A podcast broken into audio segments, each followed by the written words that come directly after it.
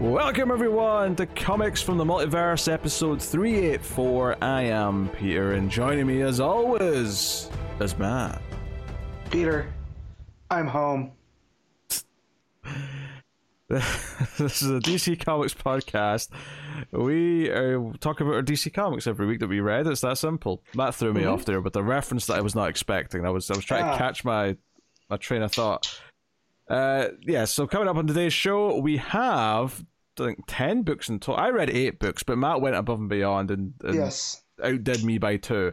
So coming up on today's show, we got Titans Beast World issue one, Detective Comics one thousand seventy eight, Action Comics one thousand fifty nine, The Flash issue three, Green Arrow issue six, The Penguin issue four, Amazon's Attack issue two, Alan Scott Green Lantern issue two, Power Girl issue three, and City Boy issue six.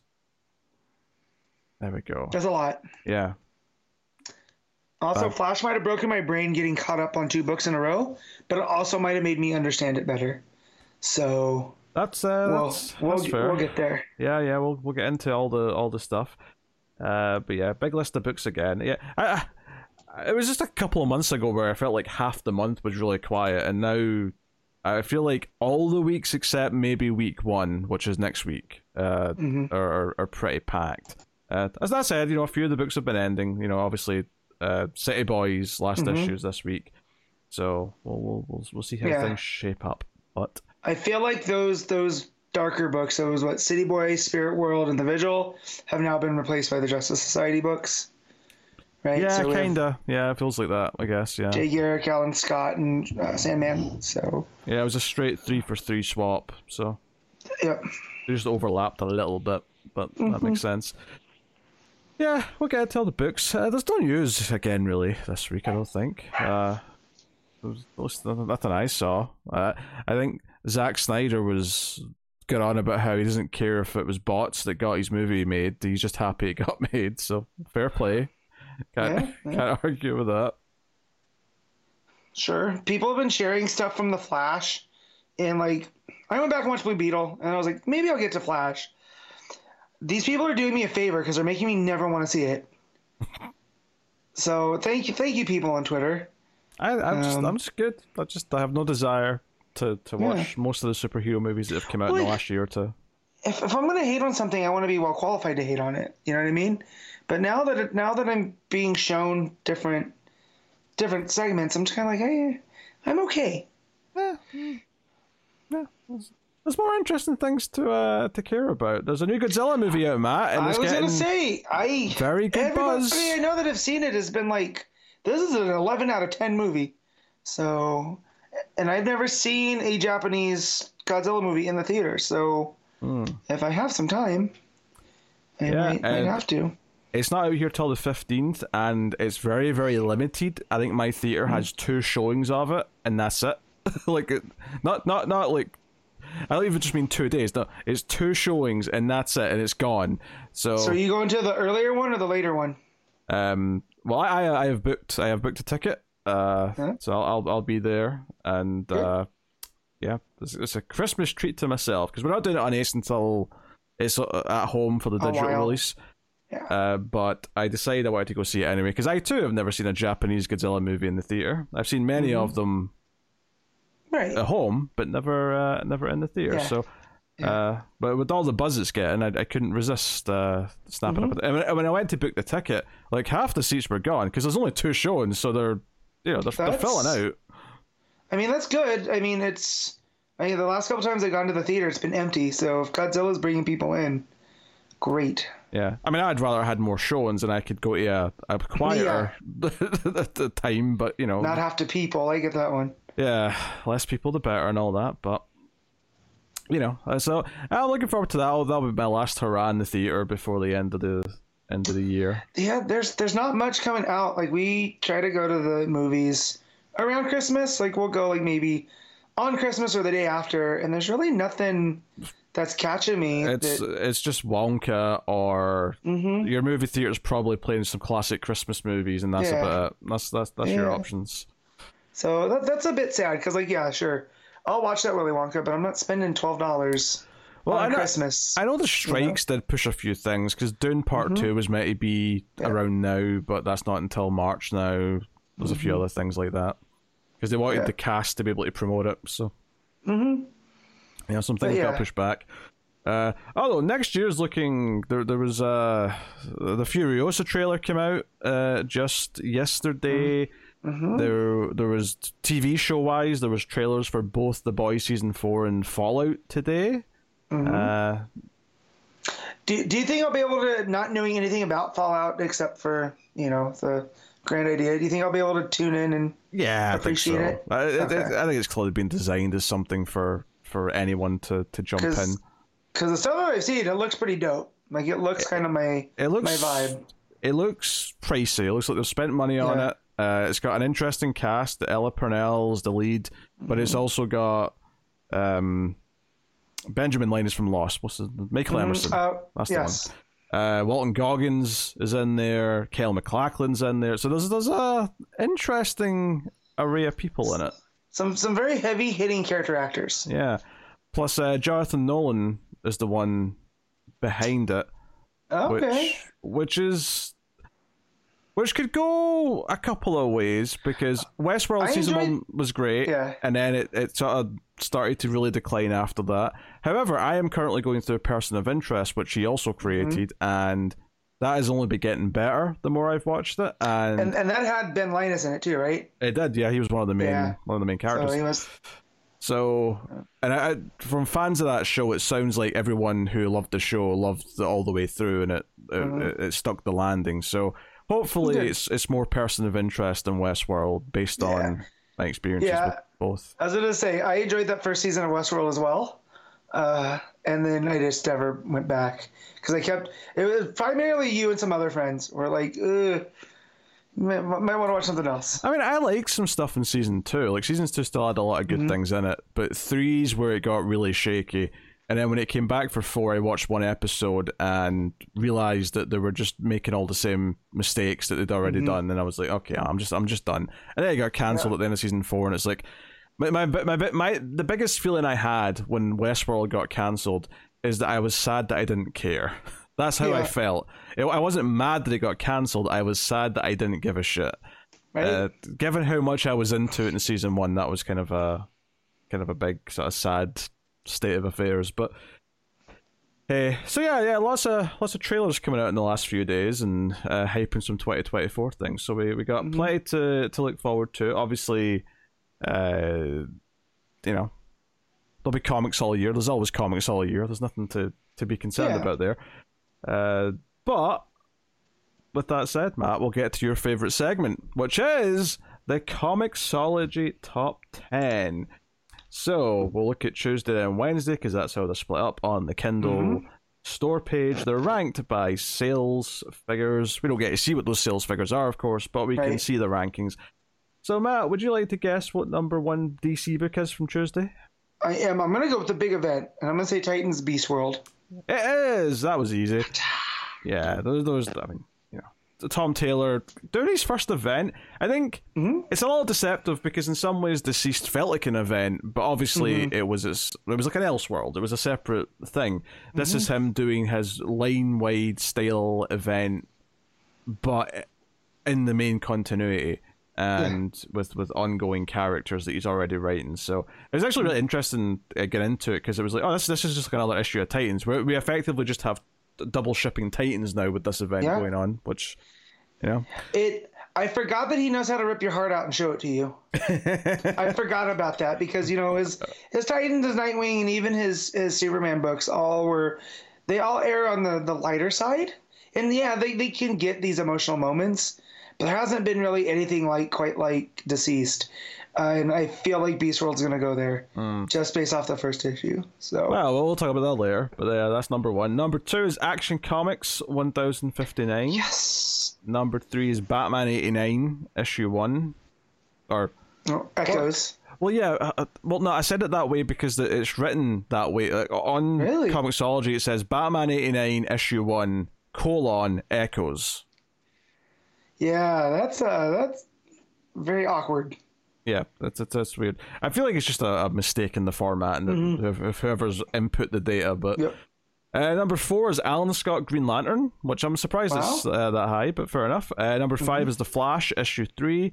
Six is Green Arrow. Seven is Detective Comics. That been under Green Arrow hurts my soul a little bit. I'm not gonna lie. Guys, guys, start buying Detective, please. Yes, Detective is, is very good right now. Uh, number eight is Batman Brave and the Bold. Number nine is Power Girl. And number 10 is Amazon's Attack. Okay. Uh, with Penguin just missing out in number 11. Uh, so, yeah. Uh, on the one hand, it's a Penguin book, so fair enough. But on the other hand, it's a Tom King book, so. Yeah, know, but I do feel like people maybe the buzz has gone out and they'll just kind of wait to see for the first trade to see where that goes. You know, I don't know. Uh, maybe. I don't know. Uh, but yeah, that, that's the, the, the DC stuff. And then City Boys down at like 15, 16. Mhm. Yeah, so it's, it's a bit more, you know, murky after that. Uh, the first half of Danger Street did come out in collection this week, though, so yeah. uh, that's there in the list. As is Batman The Dark Knight Detective Volume 8. This is the collection of detective comics post crisis. Uh, so it's just nice to see that still going. Um, if I if I click on it, uh, just to have a look, it says Chuck Dixon is the author of this one, so I guess he was working on Detective at the time. Okay. Uh, this is issue six forty four to six five three plus an annual. So cool. Uh, nice to see them digitizing, uh, you know, the complete runs of things and whatnot. Right. Uh, all right, so looking at Wednesday then, which is when Marvel and the rest of the industry put out their I didn't forget we were doing that, but I got started looking at covers while we were doing that, and I didn't. I don't have it up yet, so give me a second. uh, There we go. We're good now. Yeah, I'm trying to find the start of my list here because oh, here we go. So, Did it not make it easy to find where that break was in this big list? All right, so number one on Wednesday, Matt. What are you, what are you saying? Okay, let me see this because oh, there's no way that's number one. I'm not getting any Marvel at the top, so looks like they put them on alphabetical. Shoot, um, I'm sure there's an X book. I remember seeing it at the shop. I'm looking There for may, it. Maybe more than one. Matt. Yeah. Well, there's Realm of X. I see that one there. Why are these in alphabetical? This is stupid. Look at comic geeks did me dirty. Um, I'm I'm trying to get down to the X books. I'll just say Realm of X because I can't. There's no rhyme or reason to any of this right now. that is incorrect, Matt. Okay. I have no other guesses because everything's across the board. It's all alphabetical. So Okay, well, number one is X Men Blue Origins issue one. That would have been my guess had they. Uh... There we go. Yeah. Even then, no, there's, that didn't even show up up over here. This is making me upset. I'm just gonna close it out and start new. So, uh, X Men Blue. Do we know what that's about? Oh, I don't know. It's Si Spurrier, who we'll be talking about later on. Uh, Gotcha. Francis Manapul's involved with it as well, but it looks the Ah, all right. Uh, number two is Amazing Spider-Man Gang War. Number three is Realm of X. Number four is Miss Marvel, the New Mutant. Number five is Predator versus Wolverine. Number six is Captain America. Number seven, Spider Woman. Number eight is Saga Volume Eleven. So that that is actually a little interesting in that the trade, the collection of Saga, Uh-huh. is actually beating some single issues from Marvel here. So that's kind of cool. Uh, number nine is Luke Cage Gang War. I guess Gang War's a an event that's gone Crossover. across. Yeah. yeah. Uh, number ten is Moon Knight. And then there's even more Marvel after that, but uh, there's also a Something is Killing the Children at 13. And then once you're past 15, you get a lot of the other indie stuff coming in. Mm-hmm. Uh, there's Crave, Local Man, Savage, Red Sonja. Red Sonja is always a thing in comics. Mm-hmm.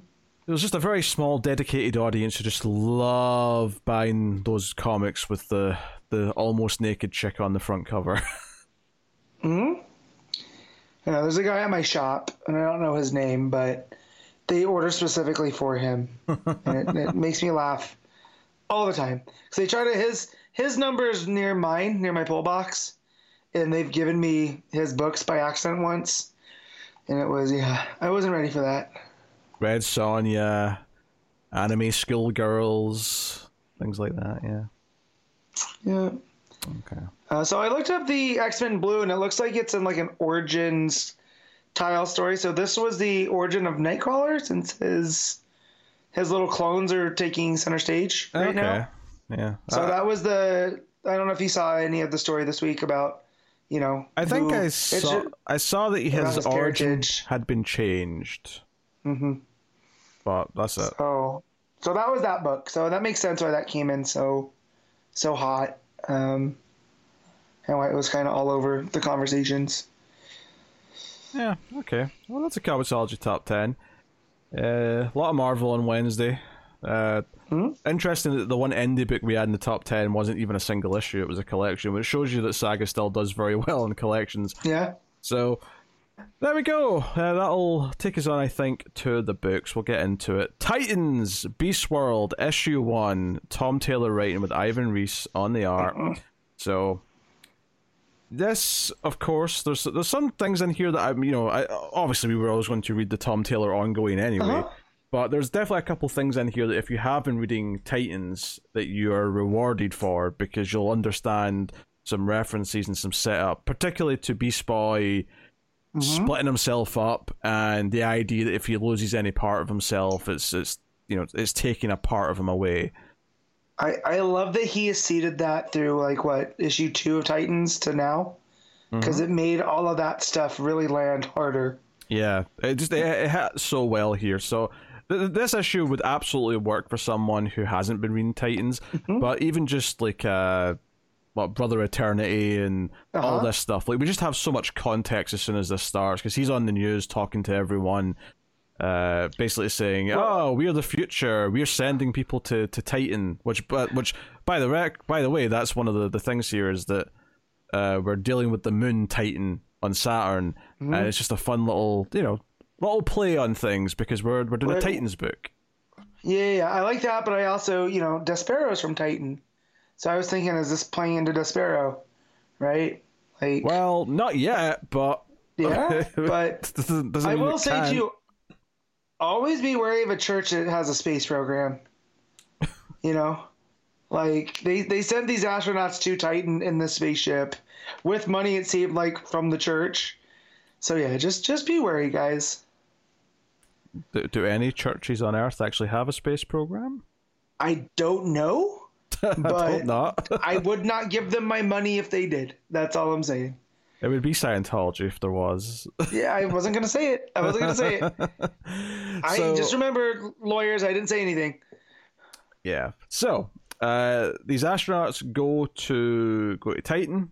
Meanwhile, there's this narration kind of like summing up the the cycle of superheroes where there's there's there's despair, but then there's inspiration, and then hope, then triumph, or whatever. Uh, and that's kind of seeded here. But we get these astronauts landing on Titan, finding what looks like some kind of structure, something that's been built. It's not a natural Yeah. occurrence. And then Brother Eternity starts speaking in Tamaranian, and immediately we cut to Titan's Tower, and Starfire's losing her shit. Yeah, and it's not even Tamaranian. It's like old Tamaranian Yeah, it's like ancient. on It's- top of it. Yeah. Yeah. Um, which is never good. Anytime I've seen enough movies that when someone starts speaking in a dead language, something bad's about to happen. So it feels really big in scope. The Titans are all getting their boom tube ready to go to go to Titan and Mm-hmm. uh, try try and save the astronauts because there's there's turmoil happening. There's like earthquakes and stuff, and the astronauts are in trouble. So four of the Titans go. Uh, Raven kisses Beast Boy before he goes with the team that's that's going on the mission, uh, which is Starfire, Donna, Cyborg, and and Ra- oh sorry, Raven goes, not Beast Boy. It's the other way around. Yep. Uh, so they go, but the astronauts are already dead, and Raven senses a heartbeat. And I love the lettering on this. You just see this the tum tum. Like it just it comes in slowly and Yep. small, and then it gets bigger down the page, and then you turn the page and it's really big. Like it's you know, so it feels like it's building and building. Well, and it feels like it's yeah, it's completely enveloped her her entire senses. Yeah. So they all move because the entire mm-hmm. moon rips apart.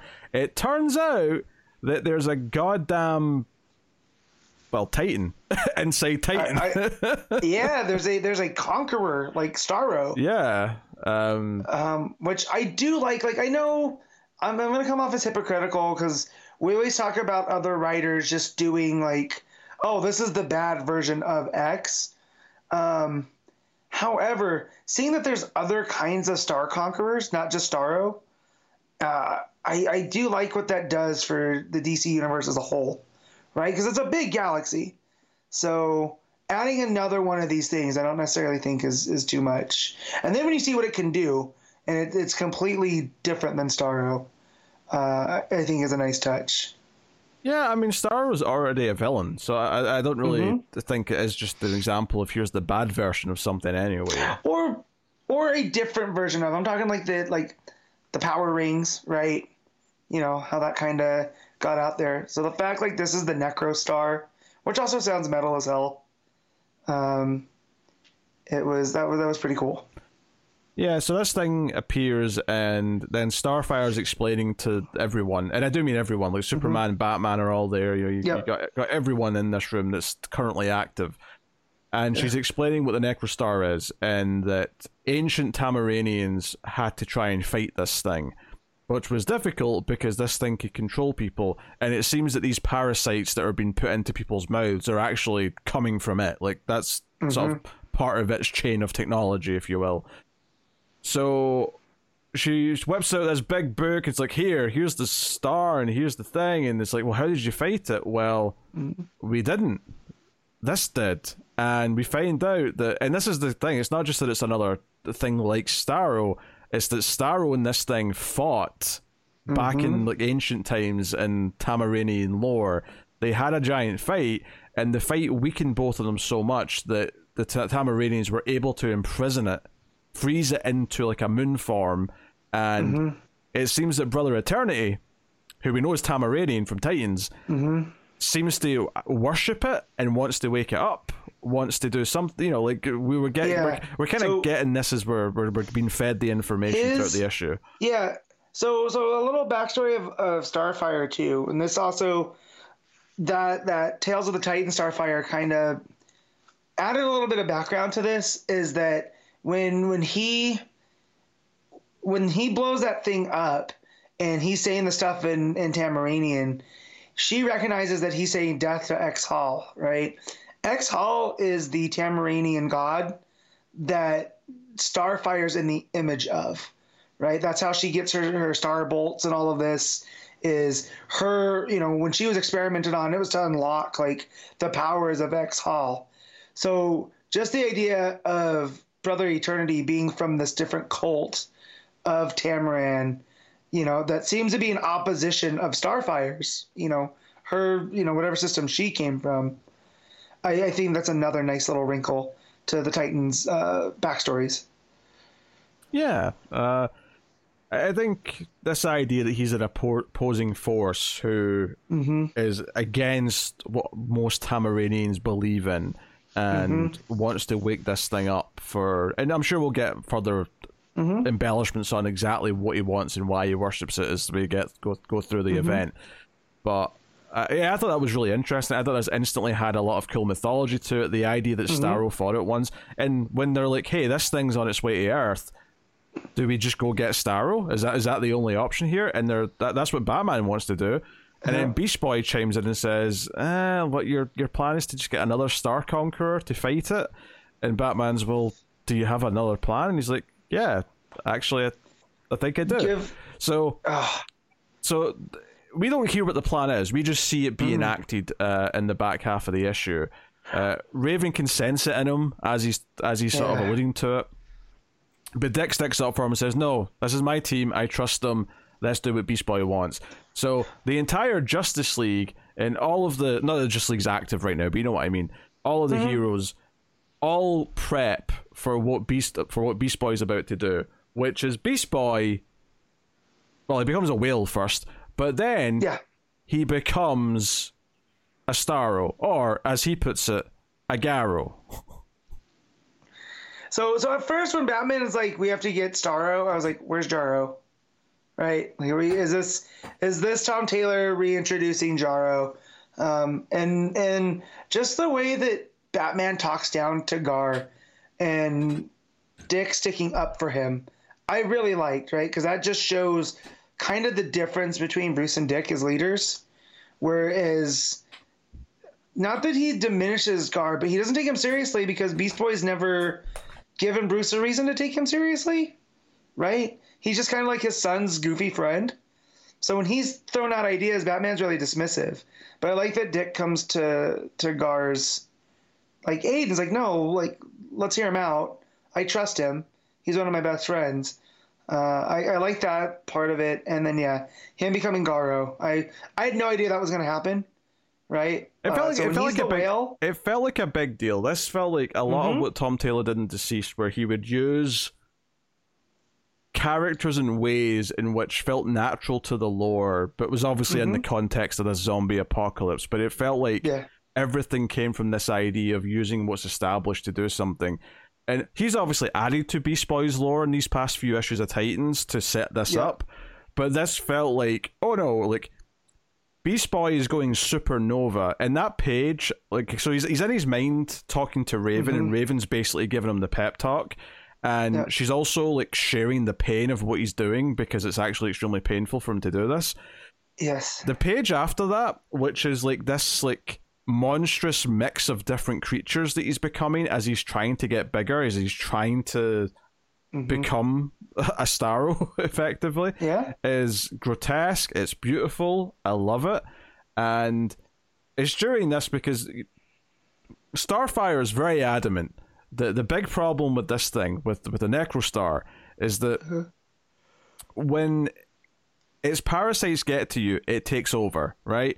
So Mhm. When we see it take over Shazam, we're like, oh shit! Now Shazam's going to be fighting for the bad guys, right? Uh-huh. Now, now we've now we've got heroes that have got superpowers that are going to be Mm-hmm. a problem, and immediately in comes little Garrow, little green star, and goes into Shazam's mouth and like And- pull, pulls it out. yeah.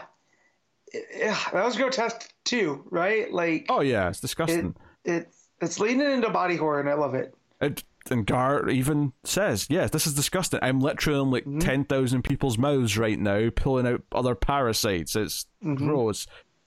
But I'm a, I, it just it felt like Beast Boy all of a sudden has felt more important than he ever has done in It's- this issue. Taylor's found his untapped potential, you know. Um, and I was gonna say about him becoming the whale. That was another thing we saw in the Tales of the Teen Titans is that issue where he runs into the guy that you know is a werewolf. One of the things Gar does is turn into a, a massive whale, just because he's spreading his, you know, as before he goes into battle. It's kind of like to to prep himself, you know, size wise for what he has to do. Um, and so Well- here, when he says that he he Uh, yeah, he- becomes a whale to Uh, stretch his brain, right? yeah, here's he's talking about how the whale's got a bigger brain than him, so this literally helps him think and sort of plan Mm-hmm. Yeah. better. And so that was another thing that, like, I don't know if it was just by chance that they kind of seeded in there in those Tales of the Titan books. Uh, so I, I, think that's really, you know, whether or not it was seeded in there, it worked out really well.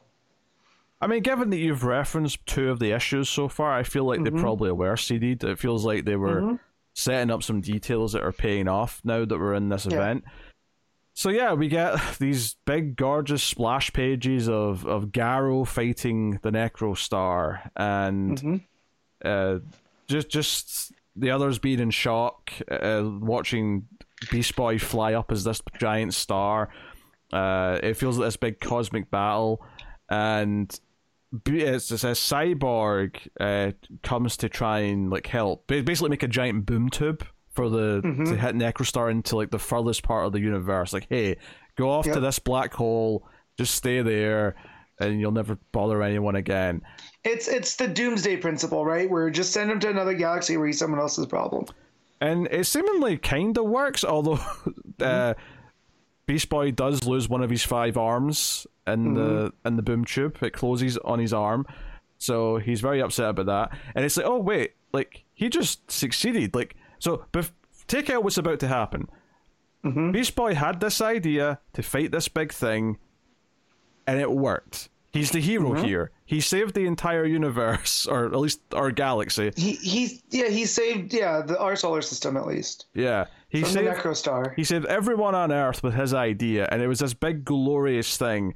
And just when you're like feeling the the victory, you're feeling the the the awe, and you're happy about it, and you're feeling great, then all of a sudden, like Cyborg's not responding, and then who Uh-huh. shows up? We get Doctor Hate.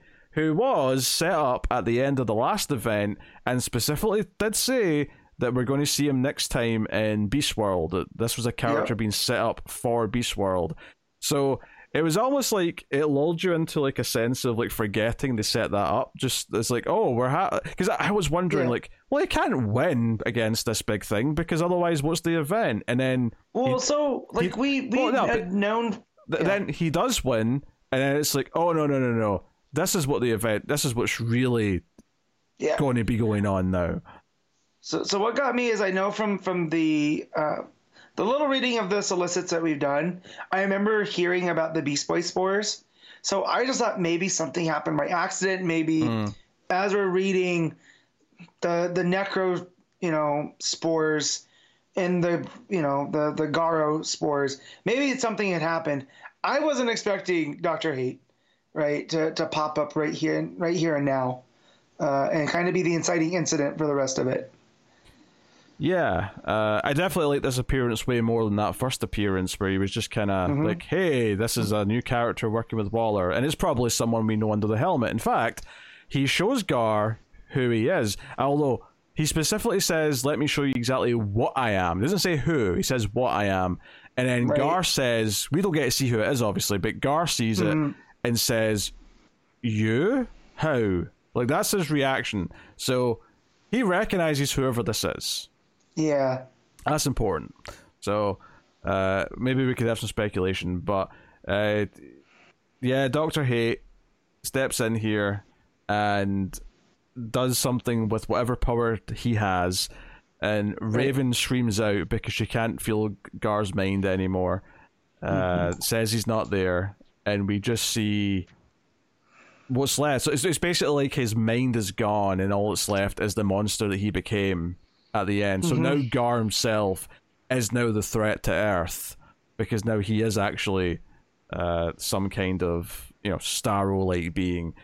So, uh, yeah, it's, it's interesting, and you know the, the the issue ends with uh, one of his you know little stars, the little parasites, going inside Black Adam, and not only does it I mean maybe it does take control still, but there's a key effect that happens that's different from the the parasites of the Necrostar, and this is the setup for what the book, you know, the event has been billed as, is that it's Beast World.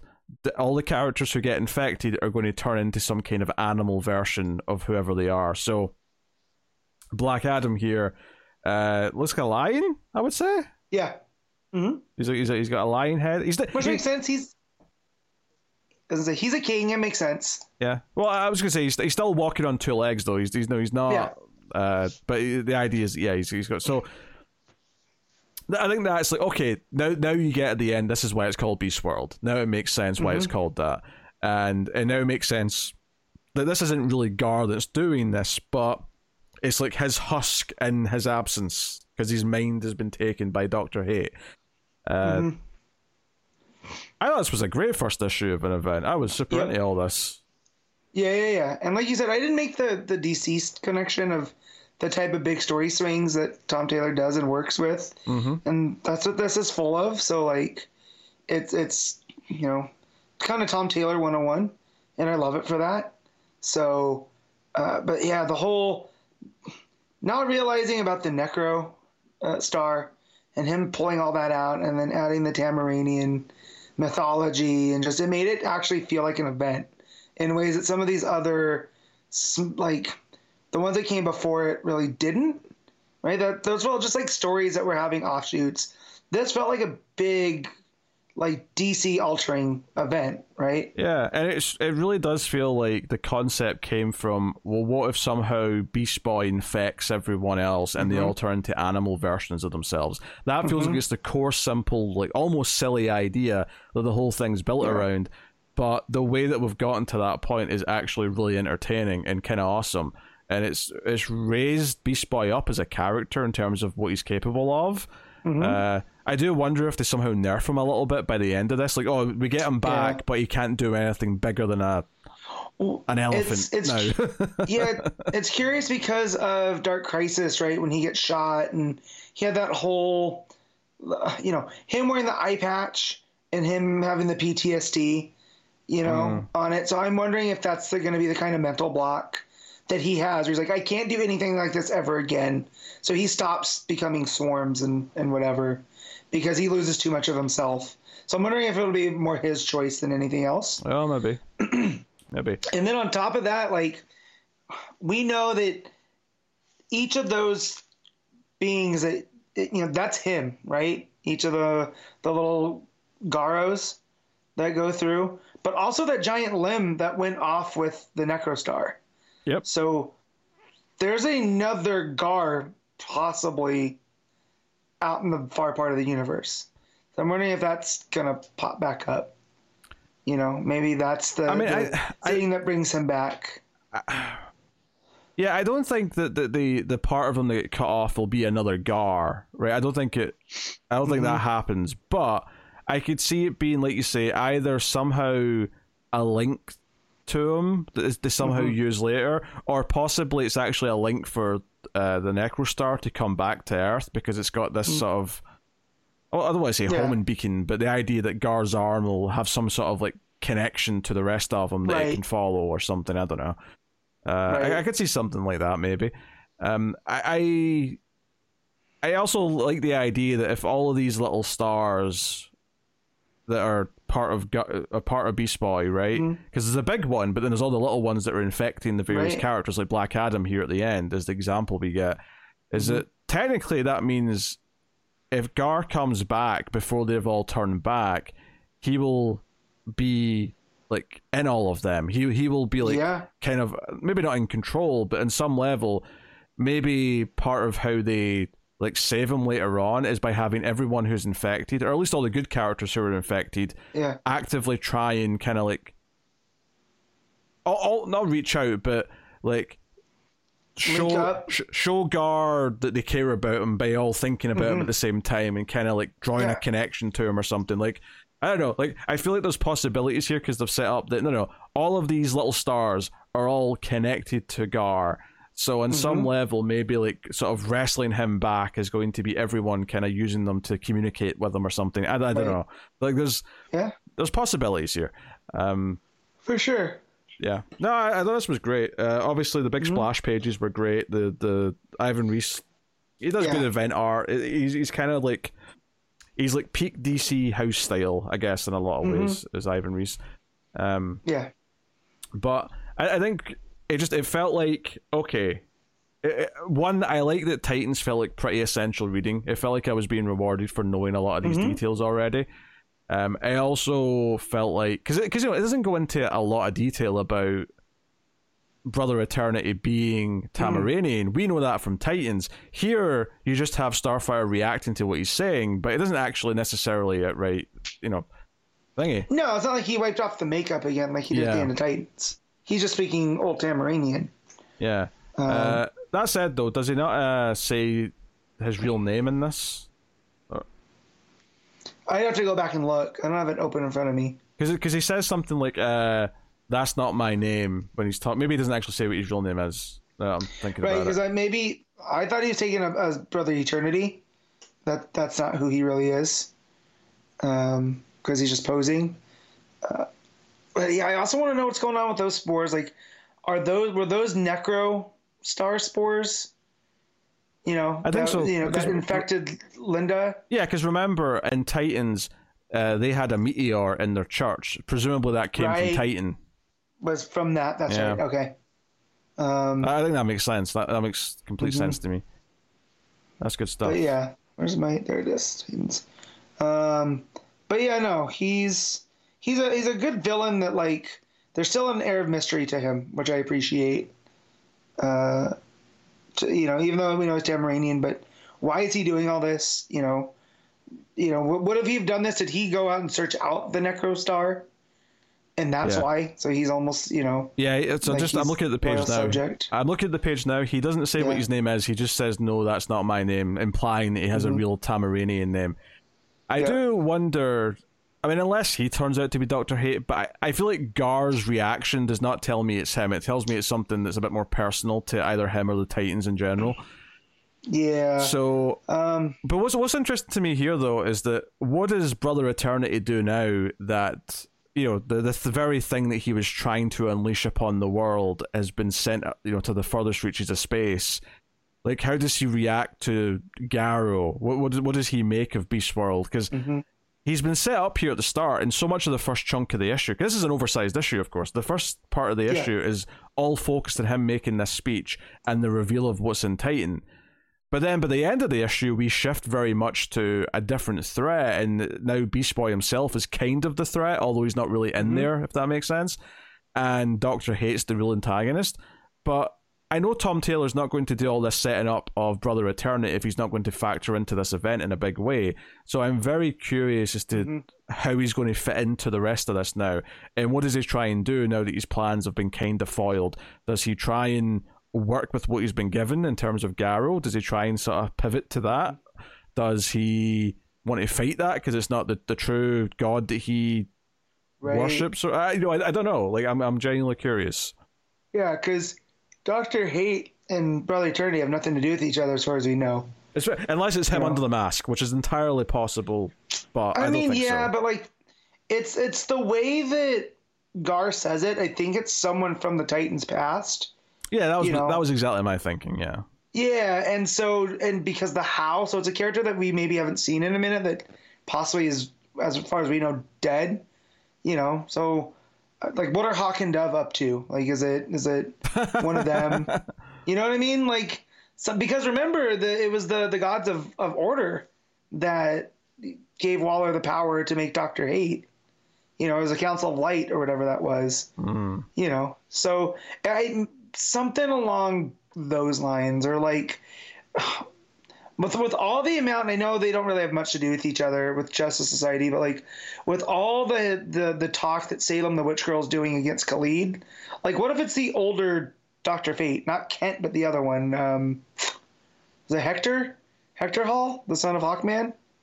Like, Uh, what if it's him taking up the helm? You know, and he hasn't been seen in a while, but it's definitely somebody that Gar would have known from before. And I don't think he's that close with. Yeah, lot of I newer that's what I was going to say. Is I don't think Gar would have that much of a reaction for him Yeah, compared Yeah. to other people. So I'm not yeah. sure. So Uh, I mean, I guess technically, I, I was going to joke and say Roy Harper, but I, yeah, because I was thinking uh, maybe uh, it would make sense that it's someone who used to be a Titan or a Teen Titan, hmm but he's in Green Arrow right now, so I don't know how that. yeah. I say out. there's there's a lot going on with him and Shoes slash Lian. Yeah, So I don't know if they would do that. That seems to be too, too too messy. But I mean, it gives me a reason to not like. I I realize that Roy has entered the Jason part Mhm. where it's just fun to make fun of him.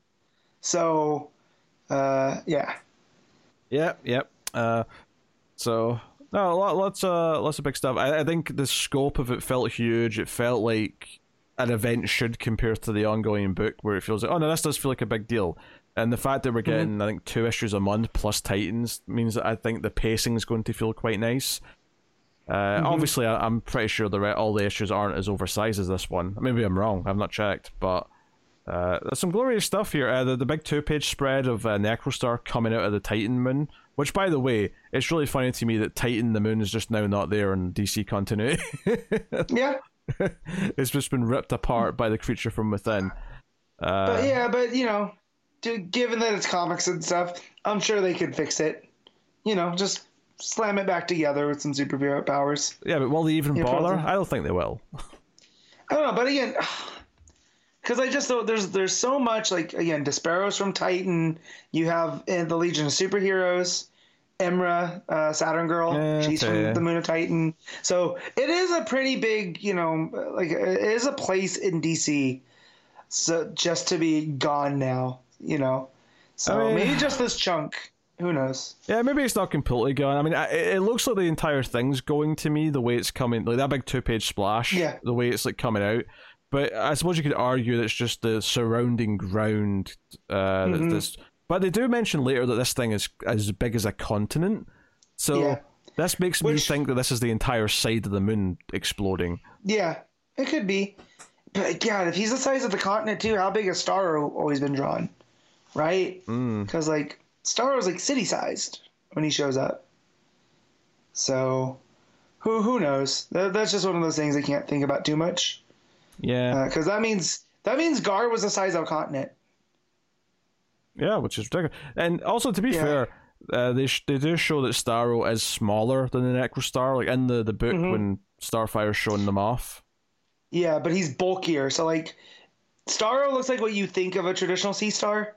Whereas whereas the Necrostar looks like a one of those kind of feathery, spindlier sea stars that you see in like Hmm. aquariums. They don't look nearly as sturdy. I don't know. Have you ever held a sea star, Pete? Where they feel they feel like rocky. Um, Uh, I think so. yeah. Although I don't call them So seas, I call them starfish. But yeah, sure. Oh yeah, no. Well, te- technically they're not fish. They're an invertebrate, so they're they're a sea star. There's there's no fish to them. I, I mean that's fair, but half Yes. the, half the words that end in the word berry aren't actually berries, so who cares? True. I am just sticking true to my zoological, uh, you know, nerddom here. You know, it's not a koala bear. It's a it's a koala. You know, uh, it's a marsupial. So same same with the sea star. It's not a fish, but yeah. Either way, uh, it is bulkier Starro compared to the Necro. So I also like that. It, you know, it wasn't just like a darker color Starro, right? It had its own like wispy kind of. It felt evil. It had like tentacles instead of arms. You know. yeah, Um, it, it it looks. It just looks more gross, I guess, Mhm. for, for lack of a better term. Uh, it's it's got sort of spiky bits. It feels like it's got a big kind of anus mouth with teeth in the middle Mhm. of it, which feels different. Which, which that's what it is. Knowing sea star biology, the, the it's one whole. It does both. So you know, spot on there, Pete. Lovely. Also, and and not not to go into this too much too. Sea stars are one of the few creatures that can clone itself. So if you if you chop off one of the arms, but as long as it has one of the center sections still attached, it'll grow a whole new sea star off that one arm, and the sea star's other arm will grow back. Uh, you, think, you think Um, that's maybe seeding stuff for for Beast Boy then? And maybe that's what made me think it. I was, I mean, I'm, I'm not going to bet anything on that's what it is. I think you're, I think you're more close in that it's just a device for maybe to bring back the, you know, the the evil Starro, the the Necro Star in the future. You know, Uh, or alternatively, the the heroes have to go find that arm because that Yeah. arm will have a part of the real Beast Boy still inside it, and then they can use that to get to the rest of the real him hmm wherever he Right. is. and that's. And that's what I was kind of thinking along those lines. But again, he's Beast Boy, not an actual Sea Star. So Yes. it's not necessarily that those you know laws of physics and and science apply to him but it's just something worth worth noting and makes me you know seem smart for knowing that so i watched way too much animal planet as a kid Uh, and an adult I don't think you could say about yourself that you something's made you seem smart, man. That's for other people to decide. i'm gonna say that it made me sound smart that's just that's just all Okay, well, uh, we'll we'll go with that. Uh, so, no, I I think this book ends off in an interesting predicament. I Mhm. think the scope is there. I think the the characters feel that there's a lot of weight to to the moments where Gar's leveling up to do this. His moments with with Raven, I think, land really well. And then the concept by the end that it sets up with Black Adam turning into a lion is kind of fun and looks cool in the Mhm. art. And I'm curious to see what other heroes or villains get turned into various types of creatures. yeah the So- the the the part of me that just wants to see what they're gonna do like what if one of these things get on superman what does he become you know An eagle. Yeah, that that's what I'm thinking. Um, and also, just as a Starfire fan, seeing her take kind of, she's not taking center stage, but she seems to be very important, at least early on in this. Like, she's the one that addresses everybody with the Necro Star. She leads that team, you know, onto Titan and all that stuff. Um, I just I like that Tom Taylor. It is a Titans book, right? Like, yes, this was Gar's main thing, but Starfire and Raven and Cyborg all have very important roles in the book. None of them feel like just background characters. To be fair, we might not even see Beast Boy for a little bit. Yeah. Uh, I mean, we might. I mean, we might go to wherever he is, and he might get like a subplot running alongside like everyone else doing their thing. yeah. But it's entirely possible they might not show us Beast Boy for an issue or two. Uh, well, well, it's just all the heroes dealing with the new crisis that's now upon them. Right. So, The Beast Crisis. yeah, maybe we should have called it that. Beast Crisis. Or I'm glad they didn't call it like Crisis on Beast World. You know, something like that. I'm glad that it's it feels like its own thing. Crisis So, on Infinite Gars. Cars. Yeah, that that'd be the closest one. Because you can't say Crisis on Infinite Girths. Cr- That's Crisis. completely different. Crisis and the Beast. Yeah. The Middle know. Beast Crisis. I, I, I, I don't know what I'm saying anymore. Uh, That's okay. but no, it's a very good first issue. I enjoyed it a lot, uh, both story and art, and it's like I've been enjoying Titans. I think I like this even more than any of the Titans issues we've had so far. It felt felt really exciting. So, uh, what are you rating Titans Beast World issue one, Matt? I'm gonna come hot out the gate and give this a nine. I agree. I'm giving it a Oh nine. wow. It's very good. I liked it quite a bit. I, I forgot what it was like to be into an event this much. For real. I, I agree. Been a while. Been a while. All right. Moving on. Detective Comics 1078 Ram V rating with Jason Shawn Alexander on the art. So we're continuing this build to the hanging of Batman, this structure, mm-hmm. which I'm enjoying a lot. Although I will say the one downside to it is that I feel like these issues have been reading very quick since they started doing this. uh, Yep. I got to the end of this one, and much like the last issue, I was like, "Wait, I'm at the end already? No, no, there must be more." Uh, which I do think means that in trade, this is going to read like an absolute treat. Uh, But you know, Batman's still been walked to the to the platform as the speech is being made about how you know, we're not hanging the man, we're hanging the symbol because Batman's a symbol of the shadow that's over this city. Because if you mask the, the problems, then therefore you're not facing them and you're just accepting defeat or something to that effect. uh-huh. Uh, and they are here is phenomenal. I, I think Jason Shawn Alexander's one of the sort of the best new finds for, for me, I think, recently. Uh, just so moody, a lot of atmosphere. My only critique this is a very small critique in the art. I think it's actually halfway through the book because we actually cut back to the, the, the hanging in the middle. Is uh they put a sack over his head at one point, but like it- there's no pointy bits for where the ears would be, Yeah. and that really annoyed me. So I'll I'll, I'll dock it one minor Yeah, point. because those those ears should be sturdy enough to hold up to a burlap sack. Yes, or Yeah. or or just pierce it and stick through. Like ha- have a sack Yeah. on, but have the two ears coming out. Whatever God. whatever method you choose, there should have been st- Yeah. Mm-hmm. something. Yes, uh, but Uh, I also love that the Orghams are still like Asmer still hasn't got him. What the hell? Like they're they're kind of like they don't know what to do because this has never happened before. So I kind of like that aspect of you know a little bit of chaos is at play.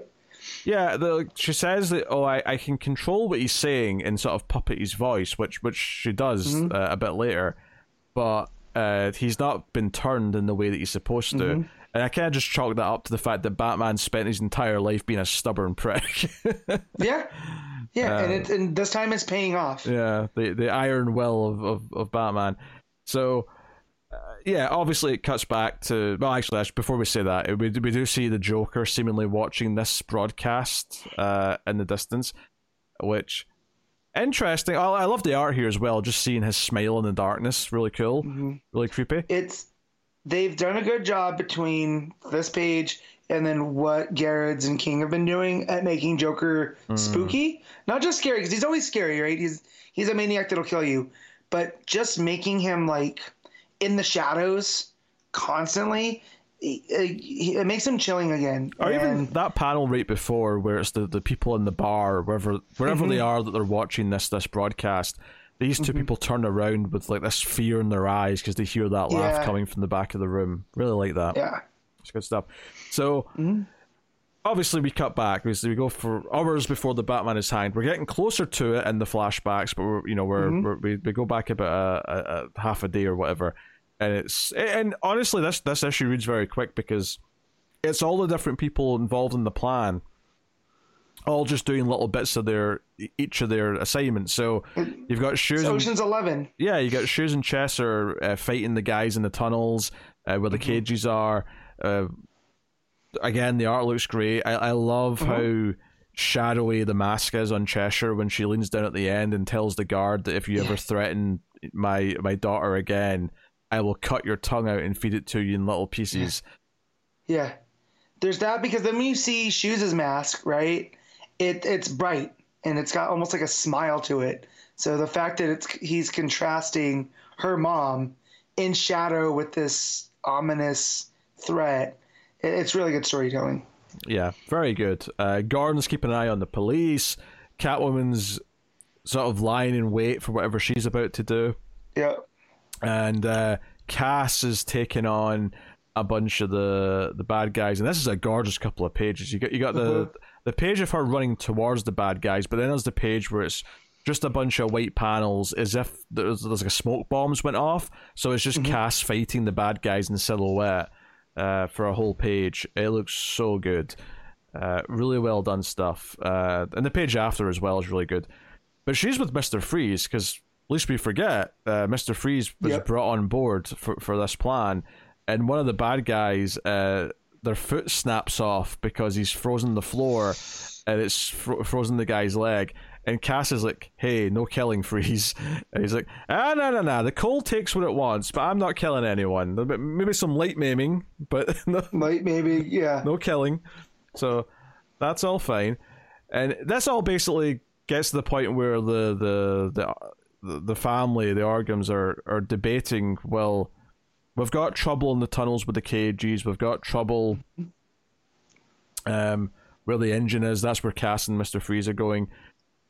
What do we do? It's like, well, this is obviously some attempt to save Batman, and like we that's our priority. But we also we we can't we don't want to look bad by having people like know about the cages and we can't lose the engine so send some people to go deal with it and as this is happening uh, we see the truck that the bad guys were having as well that catwoman was watching. Azrael was inside the truck and he comes out in his bat suit. Uh-huh. yeah. This is really gorgeous. It's just you know The like flaming, yeah, the flaming sword with the Azrael armor is such a dope look, and then the way that Alexander draws it, with just in the shadows, but the, it has the red eyes. It just, oh man, that that's a, as the as the internet says, that's a pick that goes hard. Yeah, and so this part is meant to be just what was it minutes before the Batman is hanged, right? Yeah. and it's showing that this is all to thin out the security around.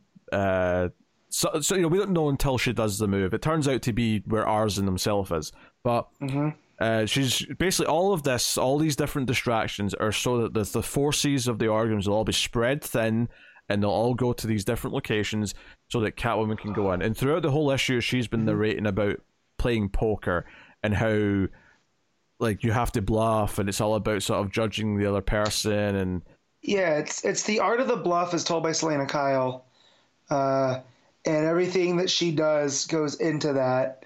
Um, and this is where I don't know what to make. I don't know what Ram V is going for. Is like who's getting bluffed? Is is yeah, Selina well, doing the? Yeah, I'm going to get to that. I just uh, before we move on to that conversation, though, Uh-huh. I, I did forget to mention that Azrael t- takes on the werewolf. That's Werewolf, the cli- that's the cliffhanger at the end of his part. Is that the the, the werewolf wolf's up and Azrael Mm-hmm. with his flaming sword and him are standing off against each other. And it's just the way that he talks, right? Because I always imagine Azrael talking like a maniac, like just yelling, and where he's like, "Yes, come," or almost he's like broken Matt Hardy, right? Um, and he goes, "Yes, come now, Devil Beast. I can smell the bloodlust on your breath." Ram V gets to write this, and it doesn't sound bad, you know, like just for all that stuff. And then they look at each other, uh, and we get, you know, Batman with the flaming sword taking on a werewolf. Like, 12 year old me is so stoked about this. It's it's pretty good. I I, I can't deny. But yeah, that, that's the big Yeah. thing is that hmm basically Catwoman sneaks in and she grabs Arzen, Arzen. puts puts a knife around his his neck, his throat, and talks to the mother and says, "All right, free Batman, save Batman, stop hanging him, or I'm going to kill Arzen here." And and this is actually a great payoff to all of the stories we've had, especially the flashbacks about his upbringing. Yep. Is that the mom Mhm. goes, "Fine, kill him." Mhm. He Ar- Arzen's been training his whole life to give his life for, for the cause. The, the cause is more important than him. And it's like, you've made this big play, you've made this big bluff. I don't care. Kill him. Go ahead. hmm Right? Doesn't give a shit. Now, of course, the speculation here, and this is something that I suspect that you were getting at, is that is Selina expecting this, and there's actually Mhm. more to the plan than what we're seeing here by the end of the issue? Because this is Mhm. the cliffhanger. The mum just walks out and says, "All right, hang the prick," and we see someone pull the lever to hang Batman, and that's where we end. That's the cliffhanger. Is the the feet dangling? Mhm. So, you know, it's it's a pretty big cliffhanger. It's really good stuff.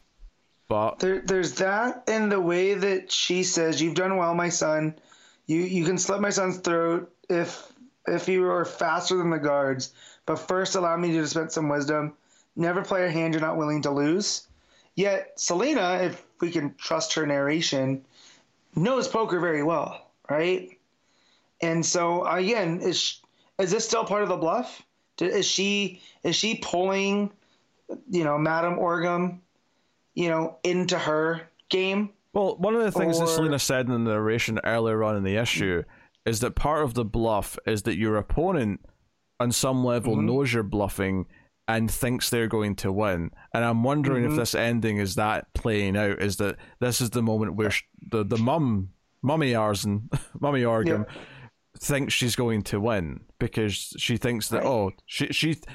This this Catwoman thinks that leveraging my son against me is going to work, but it's not going to work because we Mhm. care more about the cause than each other, and that's that's who we are. But that could be something that's playing into Selina's plans. Uh, she does have. There's that great panel of her of her eye looking kind of shocked and Yeah. upset.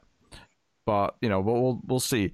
Uh, I genuinely don't know what's going to happen when we start the next issue, and that's actually Yeah. quite exciting. like So, obviously, so I'm looking for I'm looking for Gordon. I you said he was keeping an eye on the cops. yeah, earlier on he was like passing that information along about, especially when they started thinning out. He's he tells Selina that um all of the the the Arkham paid off cops have all left, meaning they've all went to these locations to try and fight, Mhm. whether it be Cass or uh, Okay. uh Cheshire and that. Because I'm not wondering if part of the bluff is that Gordon's in that executioners, right? And he's Oh. the one that pulls it, but he's also there to get Bruce back down. Uh, yeah, very possible. I mean, the stuff with Gordon, uh, I believe, was in the ten hours before he's hanged segment, not the Mhm. minutes before. Yeah. So maybe that does lend some credence to that. Maybe, yeah, maybe, I'm, I'm maybe he is the secret weapon here, as it were. uh, Possible. where like they need they yeah Selina needs them to to call this still right because it puts them off of there. But yeah, uh, very very good stuff, man. Again, Ram V getting to getting to write this kind of story also, and it is it's the pacing of it is is you know what do they call it neck breaking speed. Like, yeah, it's just it's flowing so well because we we- we're sort of framing it around this one event, which is Batman being walked up to the gallows to be Mhm. hanged, and we're getting these little snippets of it each issue, and then the team building to come and try and stop it, and we get a sense that they've got a plan. They're not exactly letting us in on it quite yet, which is why it feels like there's still like a secret part of it that's not quite been revealed yet. Like, oh, this is the the actual plan is this. It's not. This is all just the setup. This is all just the, the distraction. Um, the, the, I Mm-hmm. mean, the only thing I know for sure is that Batman's not actually dying. That's the only Yeah. thing I know. Right. anything else, I don't know how it's going to play out. I don't know how they're going to save him, but I'm excited to So find what- out. What happens if he gets hung with the with the asthma? Would that kill the asthma? So like maybe this is part of Selina's plan to knock that part out because she Well, so she kill, talked to so him kill him and then resuscitate him. uh huh. Right? I don't know. Like there's so many different options. You know, because let's say they free Batman, they still have to deal with the asthma with him. You know, so that's still something they have to to knock out. Uh, yeah, it's still fine though. I mean, maybe it's as simple as Mhm. like if they do get him back, like the idea is Selina helps him fight it by being there Yeah. and sort of giving him a Yeah. tether to the world, if if you will. hmm Uh, I Yeah. don't know. Uh, I, I, honestly, I, I'm just like th- this. This is just such a fun, fast-paced thing, but at the same time, the actual weight of what it's doing and the Orgham's trying to make this example of like, hey, Batman is Mhm. Gotham. I'll, I'll- part of me also wondered, like, what if not that Selina's enlisted Joker, but let's say Selina didn't account for this, right? Let's say this was her plan Mhm. was to threaten our uh, Arzen, and now it's failed because now they just don't care, right? They Mhm. don't give a shit to, about losing each other, especially especially the mother doesn't give a shit about losing her son. She's been pretty Yeah. stern with him his, his entire life from what we've seen in the flashbacks. What if Joker is this weird wild card element since that he's been set up at the start of this issue? Now that could be in a vacuum. It could just be on its own to show that yeah, of course he'd be paying attention to this because he's the Joker. Right. But what if like he doesn't want Batman to die? He loves messing with Batman.